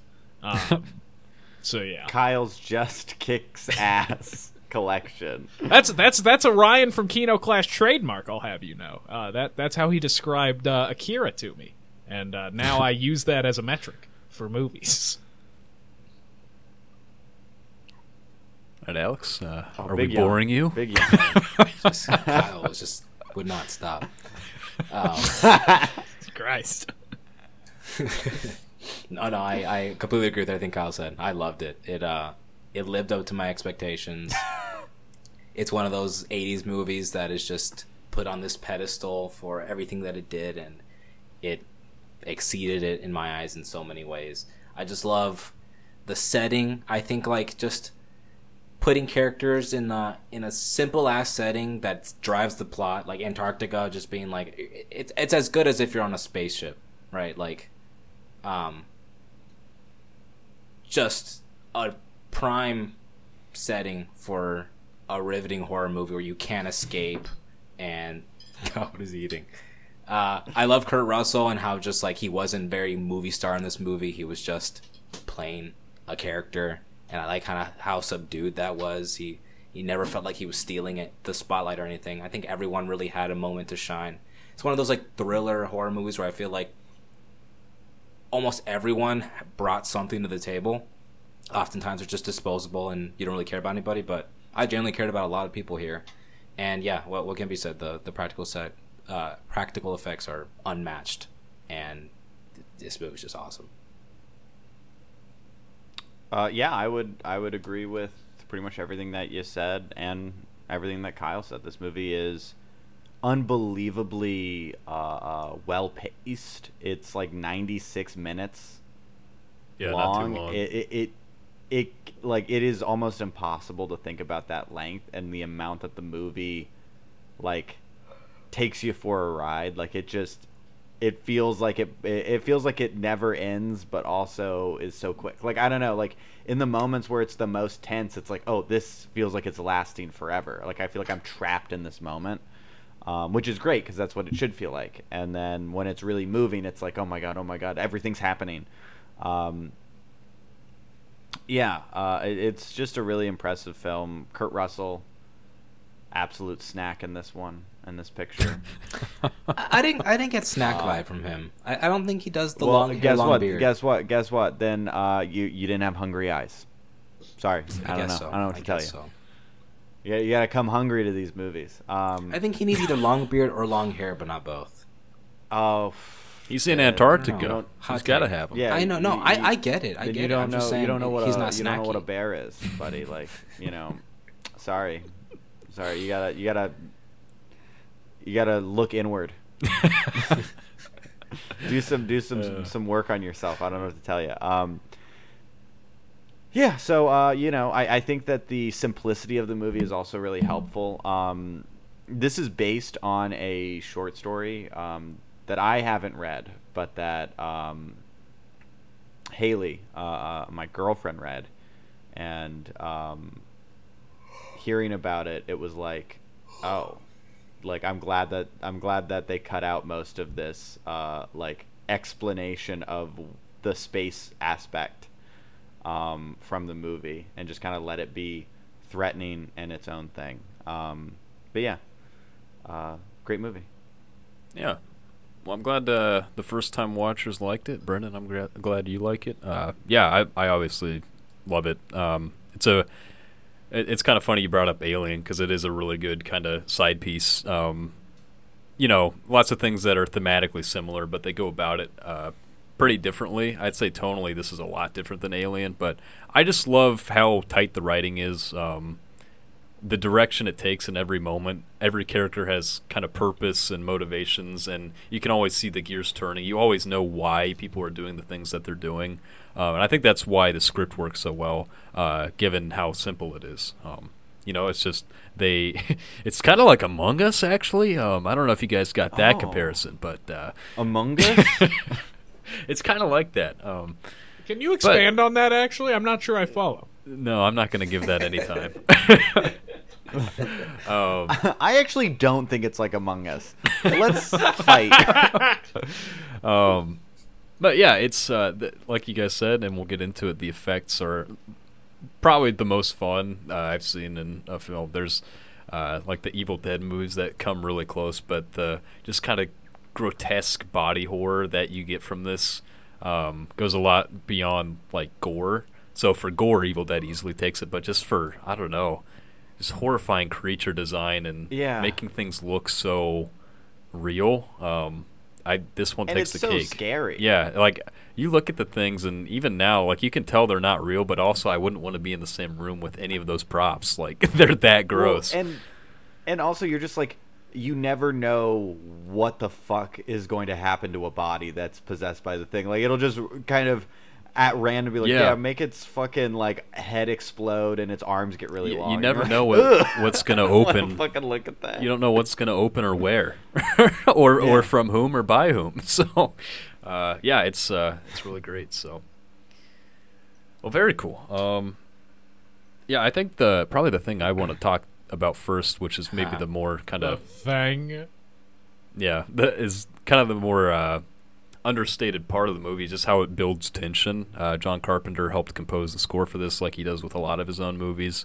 Um, just a really good, you know, synthy, you know, just building that tension up, and and you can feel the tension in both the performances and the score only helps that. And then also just the kind of white snowscapes that you see uh, really drives in that isolation. Um, I like how they ramp up the storm and everything. That, like I said, they give you know kind of a, a certain level of believability to everything that happens. So it's not uh, falling into any horror tropes where characters make bad decisions. Like I, I understand why everybody does what they do. So yeah, just how they Well, yeah, use that to ramp up tension is awesome. Yeah, I would say that it, it it does share that a little bit with Alien, where it's like, well, there's not a lot of good choices that you can make. like, Yeah. you're you're in a you're in a very bad situation that's getting worse, and you're you're left with limited options, and especially with the thing because so much of it, like, depend like so much of it devolves because you can't trust anyone. Mm-hmm. Um, it's like yeah, your options go from bad to worse incredibly quickly, and like yeah, anything that anyone does, it's like well yeah, I mean if I couldn't trust anybody next to me, and I was in this shitty situation, it's like I'd start doing crazy shit. Yeah. it was it was just so refreshing to see like when shit hits the fan people still acted like rationally and co-op for the most part cooperated everyone like you said among us everyone's doubting everyone else but like when someone has an idea of like this is how i think we can prove that this person's not a thing or whatever there's a little bit of of doubt at the beginning but they kind of lean into it then Yeah. they prove it and then they're all on board and they kind of cooperate and like everyone just felt so natural and it wasn't like someone's just sticking out like in most thriller horror movies where they're just being so incredibly uncooperative and they're ruining it for everyone um, that was that was just super refreshing to see Yeah. And Yeah, and the there people wasn't, there wasn't someone who there wasn't someone who said, "Yes, I love this frozen air water that's falling." And you're like, uh, "I don't trust that guy. he doesn't know what snow is." Yeah, and like the people who do get out of line, like start to snap and go crazy. They tie him to a chair. Like it's that simple. Exactly. Like like you you you know obviously still respect them as a person and a member of the team, but you're like you're going a little crazy right now. And then uh, that uh, that blood test scene, I love that. I think that's, Oh, that's by so far my favorite part of the the film. Just very smart writing, very tense. Uh, Brendan, that's a moment where you were talking about how, like, when you're in those moments, it feels like forever. I didn't realize Yeah. they stuck the needle in that many little things of blood, but it was like literally Yeah. everybody. Like I remember the uh, the jump scare happening after like one or two, but no, they they really take their time with it, and it kind of builds down Is your it own the mind and last? everything. It's not the last person's blood. It's like three from the last. Yeah, so there are more, but it's like I don't know, maybe third or fourth in line. I feel like like it takes a little bit to get to it, and and then even then, it's not the people who I guess everybody else suspects. Like it's the it, it's got a certain X factor. It keeps you on your toes, and um, I think it makes this movie really rewatchable too, because you're always trying to kind of parse new information. Um, and a lot of times you don't even get like new stuff out of it. You're just uh, you're just as untrusting, and you're trying to pick up new things. But I think it does a really good job at kind of hiding its hand and, and obscuring the right things to keep it interesting. Yeah, I mean, even us as the audience, like I was for a bit going like, I know Kurt Russell's the main character, but like that ripped shirt, maybe there's like a duplicate of him that's a thing or whatever, and like kept us sort of out of the loop for what's happening. Yeah. But then again, back to like the natural characters. At the end, he's just like, "Well, can't you think that maybe he took one of my clothes and ripped it?" And it's like, "Oh yeah, okay, there we go." Like that's uh, that's something a real person would say in this situation. Yeah. Um, and the uh like that moment especially, one thing I picked up on a lot more this time around was just the kind of subtle intelligence of the thing.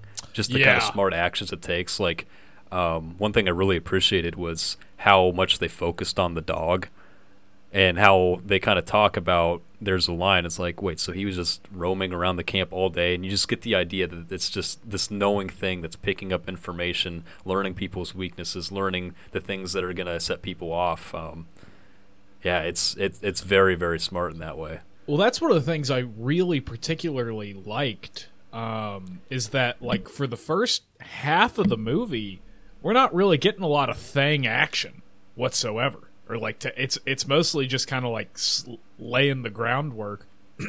but you know, shit's gonna hit the fan eventually. Um, so I think that kind of building tension you were talking, I think that works really well too. Of just this very slow burn up front, but still really interesting what everybody's doing. Yeah. and like but finding that- the mystery. and that slow burn is uh you know introduced with a really great hook like you know nobody likes seeing the dog get killed in a movie nobody so you see this and you're immediately in like even if you're upset at what you're watching you're like okay at least it has my attention and then you know it kind of gets the gears turning on a on a first watch like what is this dog then um and it becomes pretty immediately apparent and everything but just such a good hook um, to to bring this to life, and that slow burn doesn't feel like a slow burn at all. You're just kind of getting more information about the situation, the characters, um, and just kind of what's to come. So, yeah, it's uh, I it's just good kept stuff. hearing in my head, slow burn them. Slow, burn. Nice.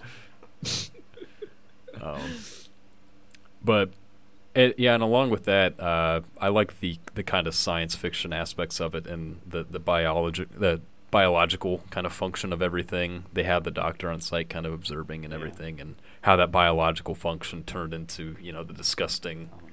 practical effects that everybody loves. Um, I, It all I kinda gives really more like credence. that they don't do a you know like Nolan exposition dump of how it works.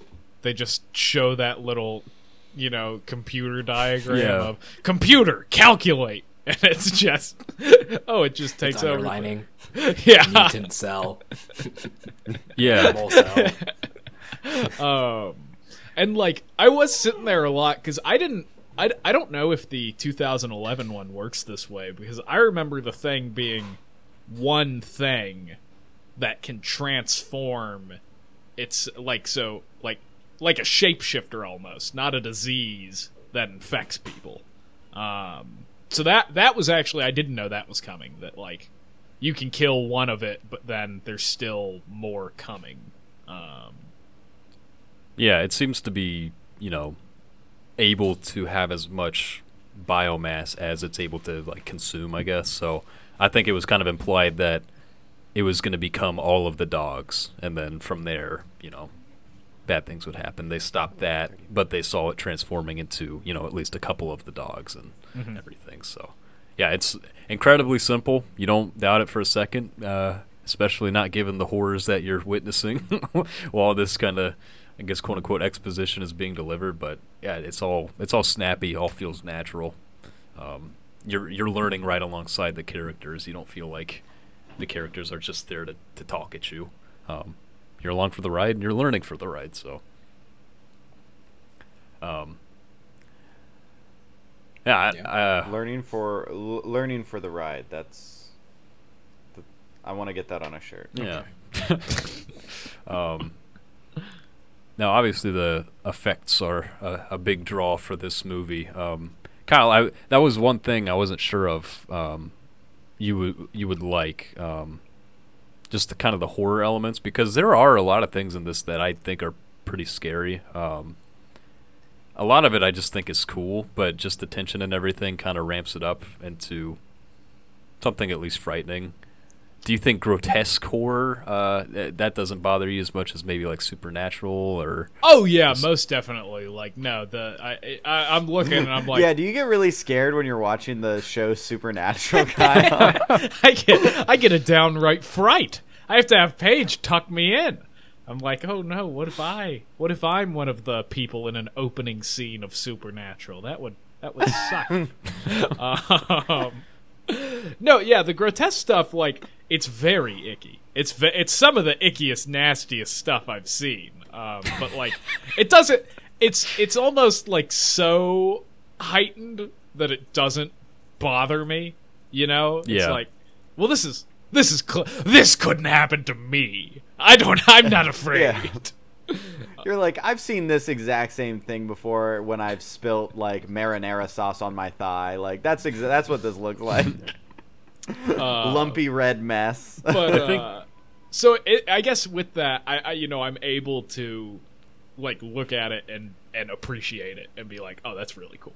That's really cool. Just how gross that is. yeah. I think the more over the top stuff, yeah, I'm in the same camp, but it does give me the heebie-jeebies. Uh, the kind of like noodle strands that go. Oh, I don't like the Dude, noodle that was that was the worst part because Just- like a lot of those 80s like animatronic or puppeteering stuff feels very uh, like a human is behind it or like it's just kind of like limp or oh man but those rapidly wiggling tentacle That- things looked so fucking It felt organic, that organic, it was yeah. disgusting And I, My I God. completely forgot. I mean, you think of the bombastic that was like you turned a cockroach upside down the legs were squirming Yeah, yeah. Because everybody remembers the bombastic stuff, but just the, just how creepy and real they made that look, and just how quick it snaps, and when that guy's head was off and his tongue is kind of sticking out, and just trying to, you know, spiraling, trying to grab at a chair before it kind of reaches and pulls itself along. So gross. Yeah.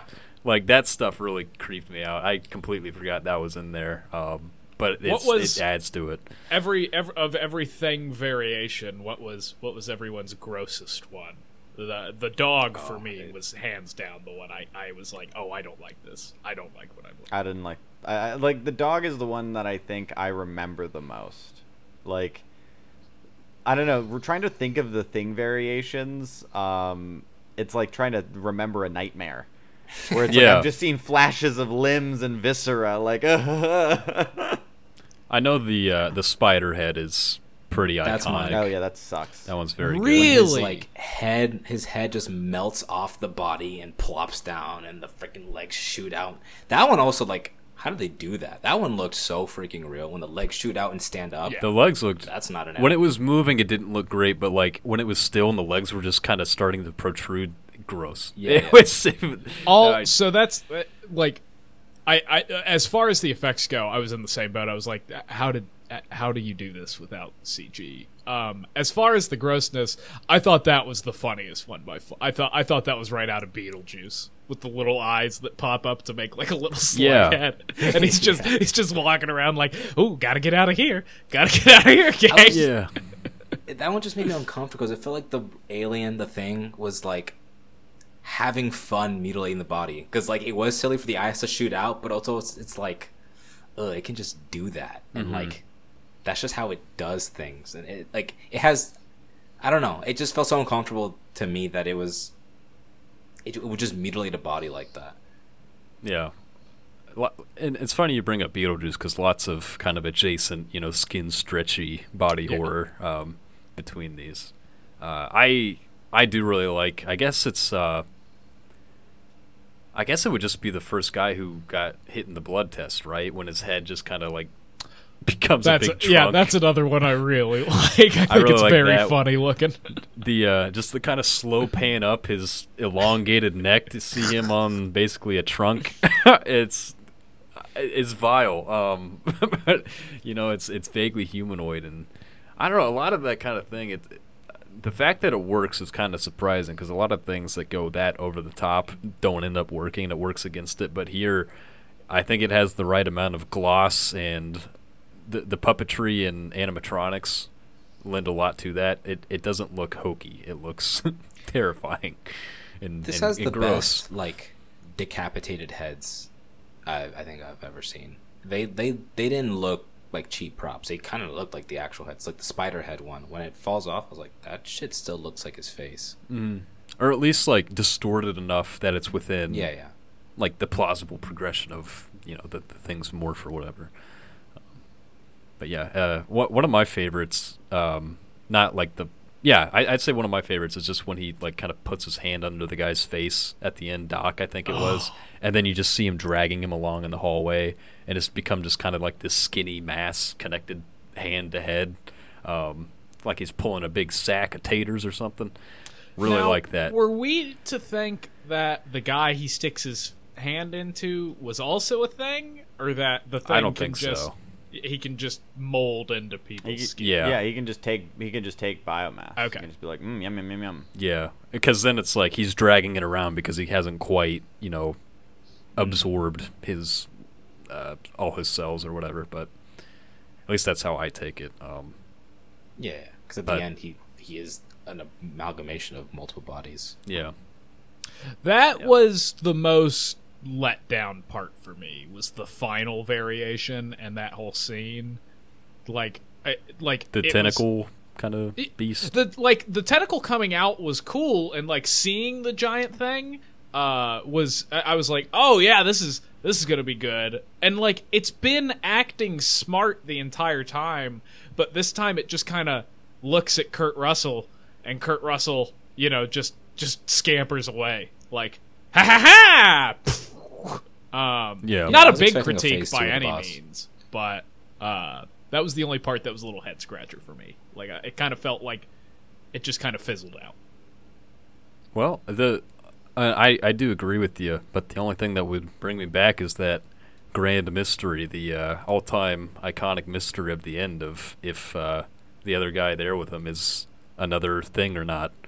Um, and I think that just kind of final philosophical tension that they put on you, like right at the end, and just don't give you basically anything. I love that that's how it ends because it ends just as scary because it's like, well, he blew up the big thing, but you know, that only gets you so far, and in fact, it may as well have Yeah, not that could gotten have you been a anywhere. distraction. Yeah.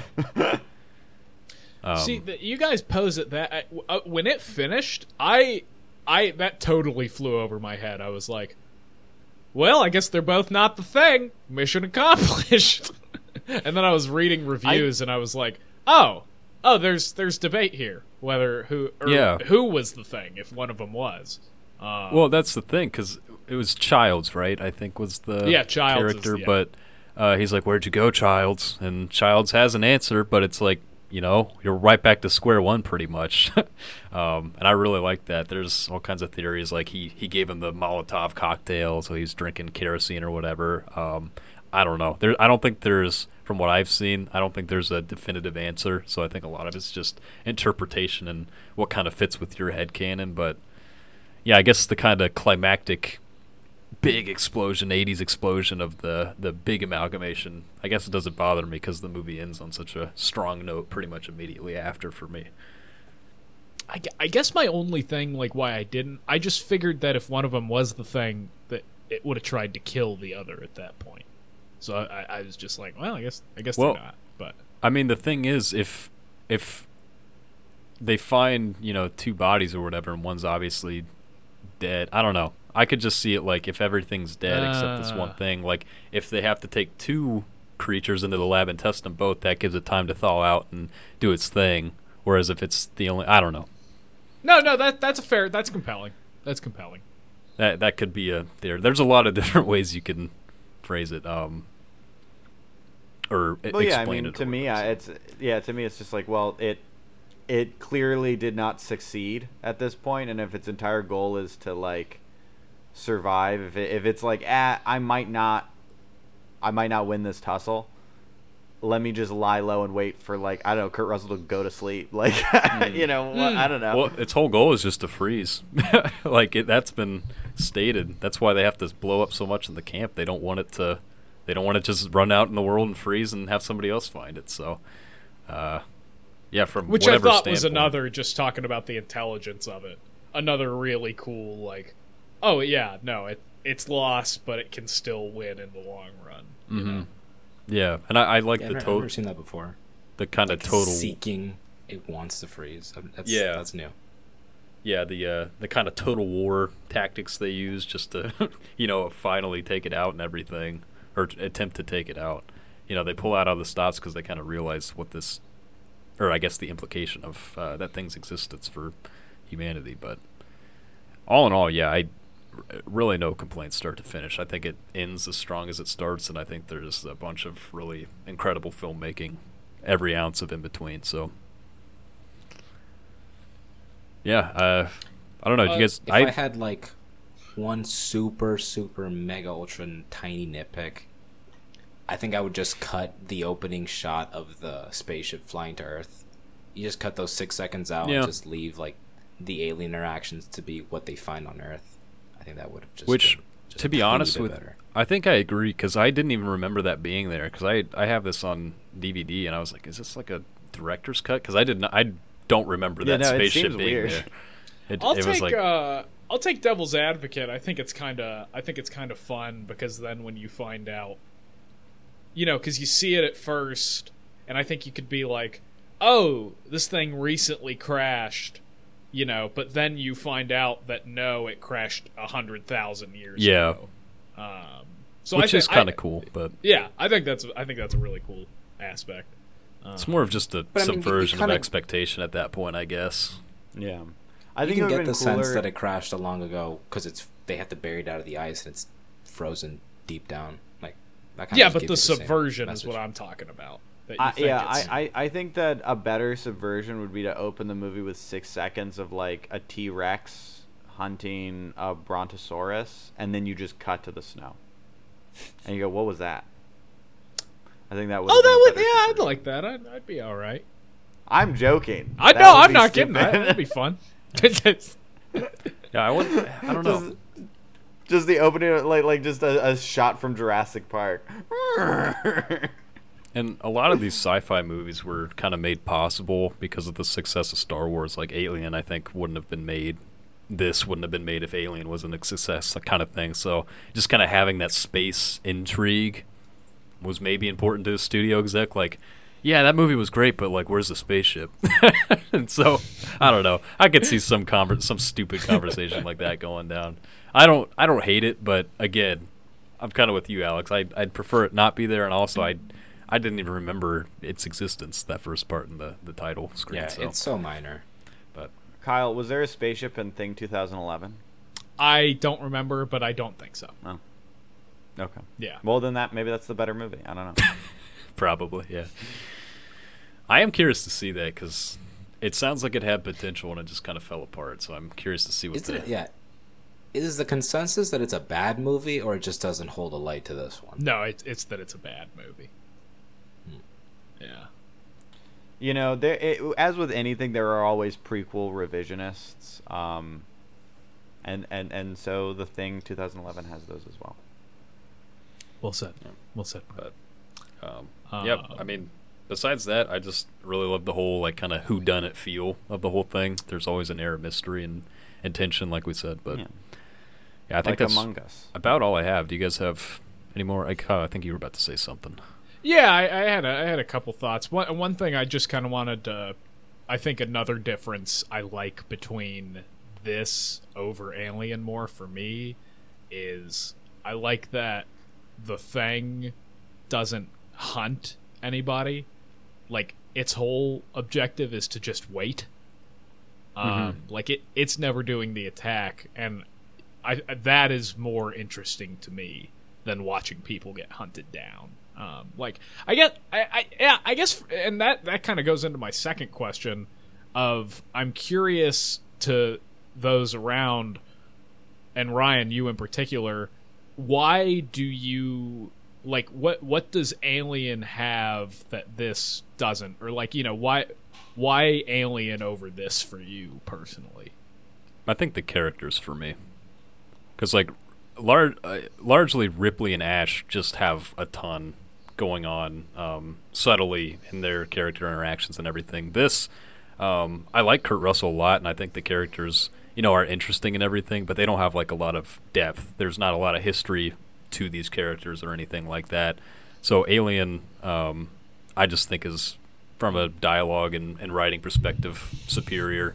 Um, however, in terms of tension, I'd say they're equal. In terms of atmosphere, fairly equal. Alien, I think I'd still give it to just because it's got that impeccable set design and uh, H.R. Giger's kind of production design entirely on Alien. I think. Yeah. So Yeah, there, there's there's certain you know stylistic decisions that I just prefer in Alien, but then at the end of the day, yeah, I think it has a better script as well.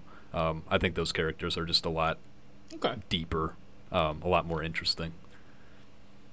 Yeah, Alien. Alien's a longer movie, so you can do more in Mhm. that time. And with Alien, you get a completely new world that's opened up to you. You get like all of this implied lore. Like it, it does go into like the lore of this alien, but it's like super interesting and super mysterious and really gross. And you know the the lore of like Weyland-Yutani and like this ship and all this stuff with the you know space truckers. It's like that's all super super interesting. Um, and I and you know the thing is the thing is great, but it doesn't it doesn't establish a world and a universe like Alien does, and I think that's why I like Alien more and I think about Alien more because like yeah, I mean and also like the performances. Like even if like script aside, like the performances, like the actors and Alien I think are are, are doing a lot more and and and and, and I, I, I like I, I connect with those performances more. Um, so yeah, like I, I think I think the thing is great for a movie of its length. Um, but I think that Alien is better in like most regards. Even if it just inches out the thing, I think it's it's still better. Nothing cheesy wheezy. No? Okay. Yeah. But no, I All mean, right, so which one of us is the thing? It's me. I knew it because Thank you you shaved. yeah, I think that whole movie would have been better if the thing would have just been honest with everybody. Like, hey, um, I'm not from here. Uh, I'm a little different. I mean, honestly, but we can all get along. I feel I feel like you'd be like inclined to be like, okay, you and you just want to freeze in the ice. yeah, Alright. yeah. Just, uh, just let me freeze. All right, bro. just, That's just fine. let me freeze, and I will be out of your hair in no time. Uh, yeah. Why? No, it wanted. Why doesn't he? yeah, exactly. Why didn't he just kind of run away and be like, "All right, I'm gonna go sit in the snow now"? Like, He was building why a was he just spaceship. killing everybody. He wanted. He wanted Oh, that's to. right. Yeah. No, but I thought he was waiting for like scouts to come and pick him up. No, that's they mention that after he realizes he's not going to be able to use the spaceship. Also, I shouldn't be gendering the thing, but you know, I'm using the royal he here. Um, Yeah. also, I think uh, he's the. I'm saying it now too. I think the thing had, uh, you know, some inclination of, you know, here's another opportunity. He clearly Mm-hmm. wreaked havoc on like the, uh, the Norwegians. Um, so it's opportunistic. Only because they opportunistic, woke him up and he was cranky. Yeah, He wouldn't have otherwise. I'm just saying he's opportunistic. So like, if it's preferable, they in that pulled him moment out of the ice, and he was clutching a coffee cup that said, "Don't talk to me till I've had my coffee." Uh, yeah, no, I I think the opportunistic I think nature it- of it kind of explains. I think it would have been- motivations. I don't know. I think it would have been fun if he had to like try and convince the crew to like let him go out and sit in the in the ice. Like no no no no. Like I I, I, I was just really I was just really thinking about um I was just really thinking about uh, uh Stephen King novels and and and Stanley Kubrick movies and. You know that scene?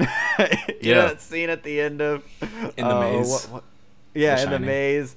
Yeah, in The Shining. Like I want to feel that. Can I can I just go out there and feel Well, that? I mean- is that okay? That's the thing, though. He the the thing kind of does do that. Like, um, I don't know if you guys took it this way. Uh, I took it that Doc pretty much the whole time was infected or was the thing, and his whole rant and everything was to like kind of sow seeds of dissent. you mean the guy they lock in the in the yeah, cabin? because he Yeah. points them to what Clint or Clark? uh, Clark. He points them in that direction, and then it's revealed that you know Clark is shot and he was human. So that that to me kind of reads like, all right, the thing knows that people suspect him. Okay, let me get out here, sow seeds of dissent, and let the other you know conglomerate of me uh, do its thing.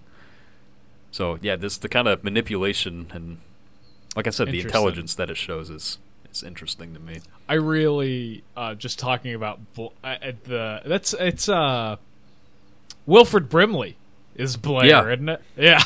Yeah. um I I think there's some really good comedy that goes on there too that kind of like the scene where it's uh Kurt Russell talking to him through the door and he's sitting there and there's a noose in the foreground he's like no I'm feeling much better really I'd like to come back out please Yeah. you know and they're like okay all right I'm, I'm gonna take it easy um, Uh, but yeah, no, I agree as well. The I, I hadn't thought that he had been the thing the entire time, but now that you say that, yeah, it certainly makes sense. Um, and I, Yeah, I that really like that he's just sitting there building a spaceship the whole time while they're killing each other. I forgot about that. Yeah. Uh, yeah. Uh, all boils down to I just it's a very smart film to me and very entertaining, very snappy, and some uh, some very fun effects to boot. So oh, to boot. yeah, to boot. Um. All right. Well, do you, uh, do you guys have any other threads, tangents, thoughts, I'm good. ideas? Spent. All right. Let's get into uh, closing then. I think uh, either Kyle or Alex started that. I think it was Kyle this time. I started. Um, and yeah, I, I uh, I've, I've said I really, I really, really enjoyed this. Um, you know, I uh, I got I got a real direct comparison to Alien for myself, and just kind of highlighted again why I tend to like thrillers more than I like horror movies, and I think just the elements this does really enshrine the thriller. Um, we didn't talk about the flamethrowers enough. Uh, It's completely unnecessary. Like I don't know why they have so many flamethrowers in Antarctica, but they do, and I'm thankful for it because you know flamethrowers kick ass, um, and so does Kurt Russell. Kurt Russell also kicks ass, and helicopters kick ass, and uh, it just in short, again, this this movie just it, it kicks ass. It, it it kicks ass. Well said. I, what can I add on to that? It just kicks ass. Uh, yeah, I mean, I would say um, that this movie. I don't think about this movie enough, but I. It's one of those things where when you rewatch it, it's hard to stop thinking about it because you start looking at people at work and you're like, "Is that a thing? He's got that thing on him. Is that? Is that what's going on? Um, you know." So yeah, very very great movie. Loved watching it. Yeah, Well, I'm glad we got to discuss it because yeah, I, I really love it. Uh, like I said, I I just think it's very smart. Think it's very fun. So, uh, I'm I'm glad we brought up the alien comparison because. Yeah, it's obviously you know cut from the same ilk. Like I, I like these movies for a reason. so, uh, yeah, I, I'm I'm I'm thrilled to have this one on the, the list. Because you're sick and twisted. I, I'm just a little sick and twisted, you guys. He's a little twisted. If you saw like a peek at my world, you'd probably like cry or something. Ryan exclusively drinks twisted iced tea. yeah, I get teed up drinking twisted tea. Yeah. But, all right. Well, we have Haven't uh, done this in a we minute. Have, we have one more order we of haven't business done here. this in a minute. We have to Um, decide what moves on to the round of 32. I'll take lead because again, I I think uh, I think I'm going to be the only one voting for Grand Budapest tonight, and I'm not even I'm not even uh, saddened about that. I I really enjoyed the thing.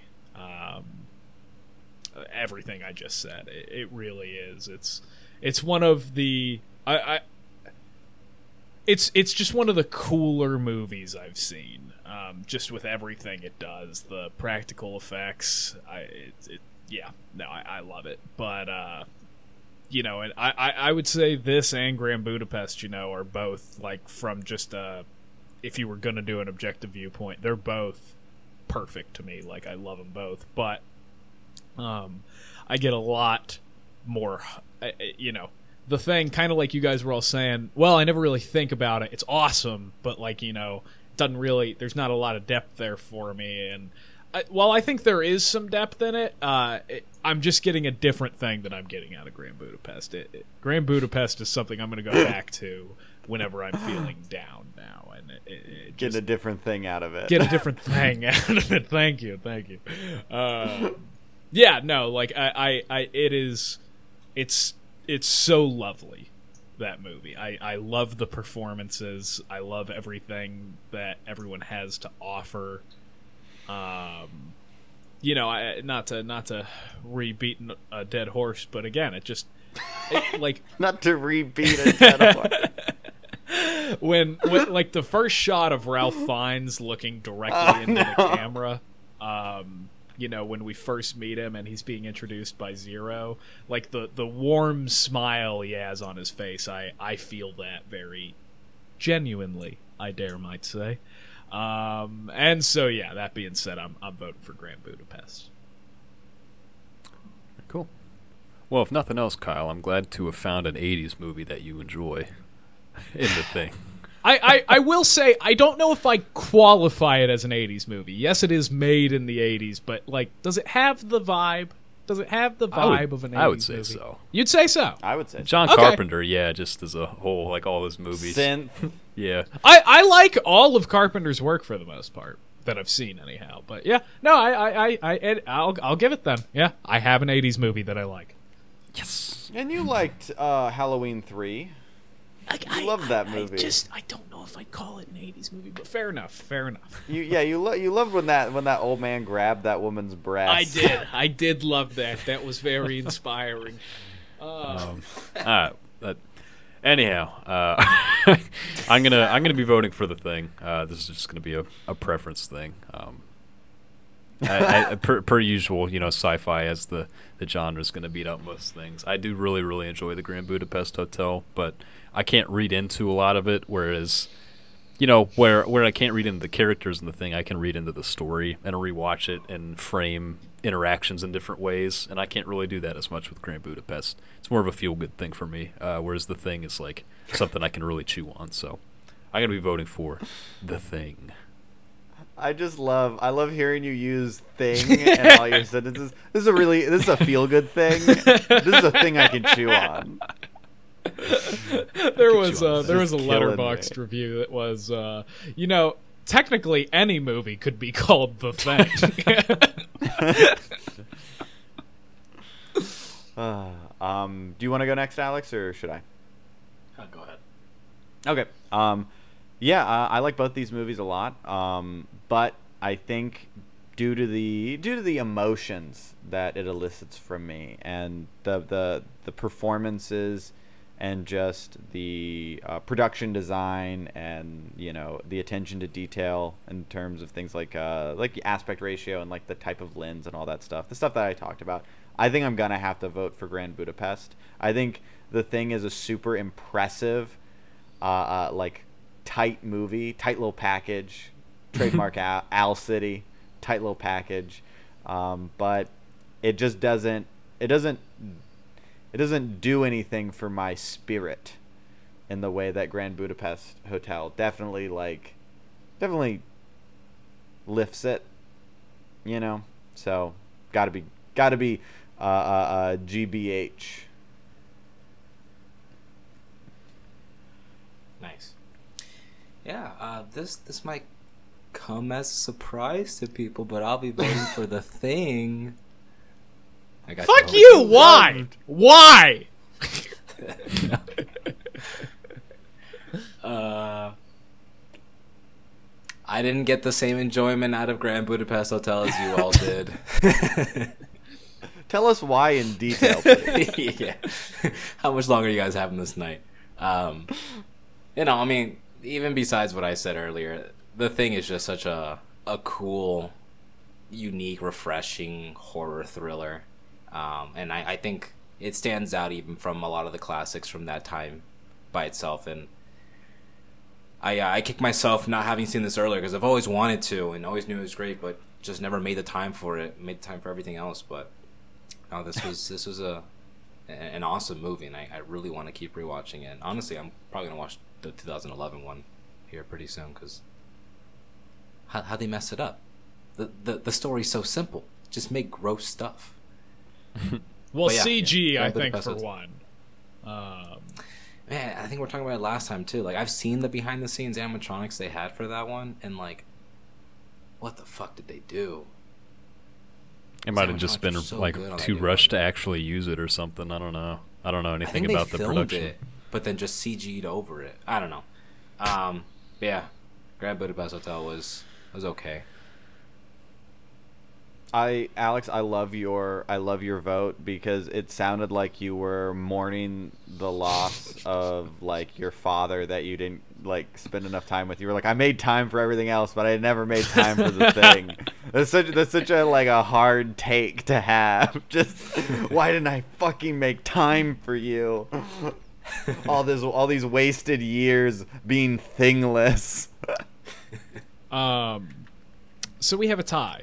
Um, and Ryan, I'm assuming you pulled up the Letterboxd. Uh, they, I already know they are tied on Letterboxd. Um, Yeah. So are we doing? Are What we, is call, it? Four are we calling two. I feel like everything's always four point two. four point three for both.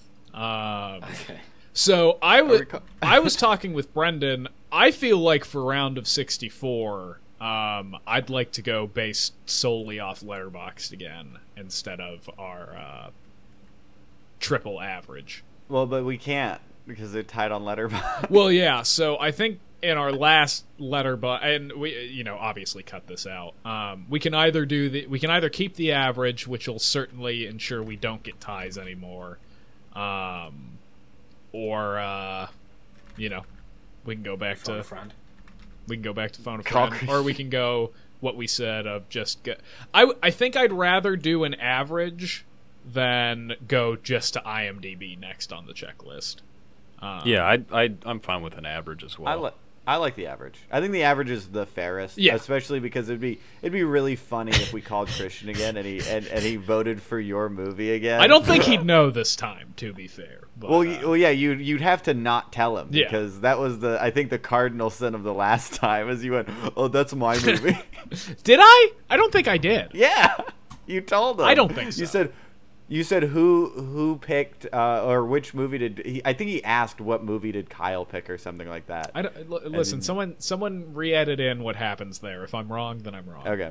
Um, but okay, yeah. Let's. Uh, Ryan, are you pulling? So I'll do. IMDb and what else? It's IMDb score, Metascore, and Letterboxd. Um, I'll do. Uh, I'll pull up the thing.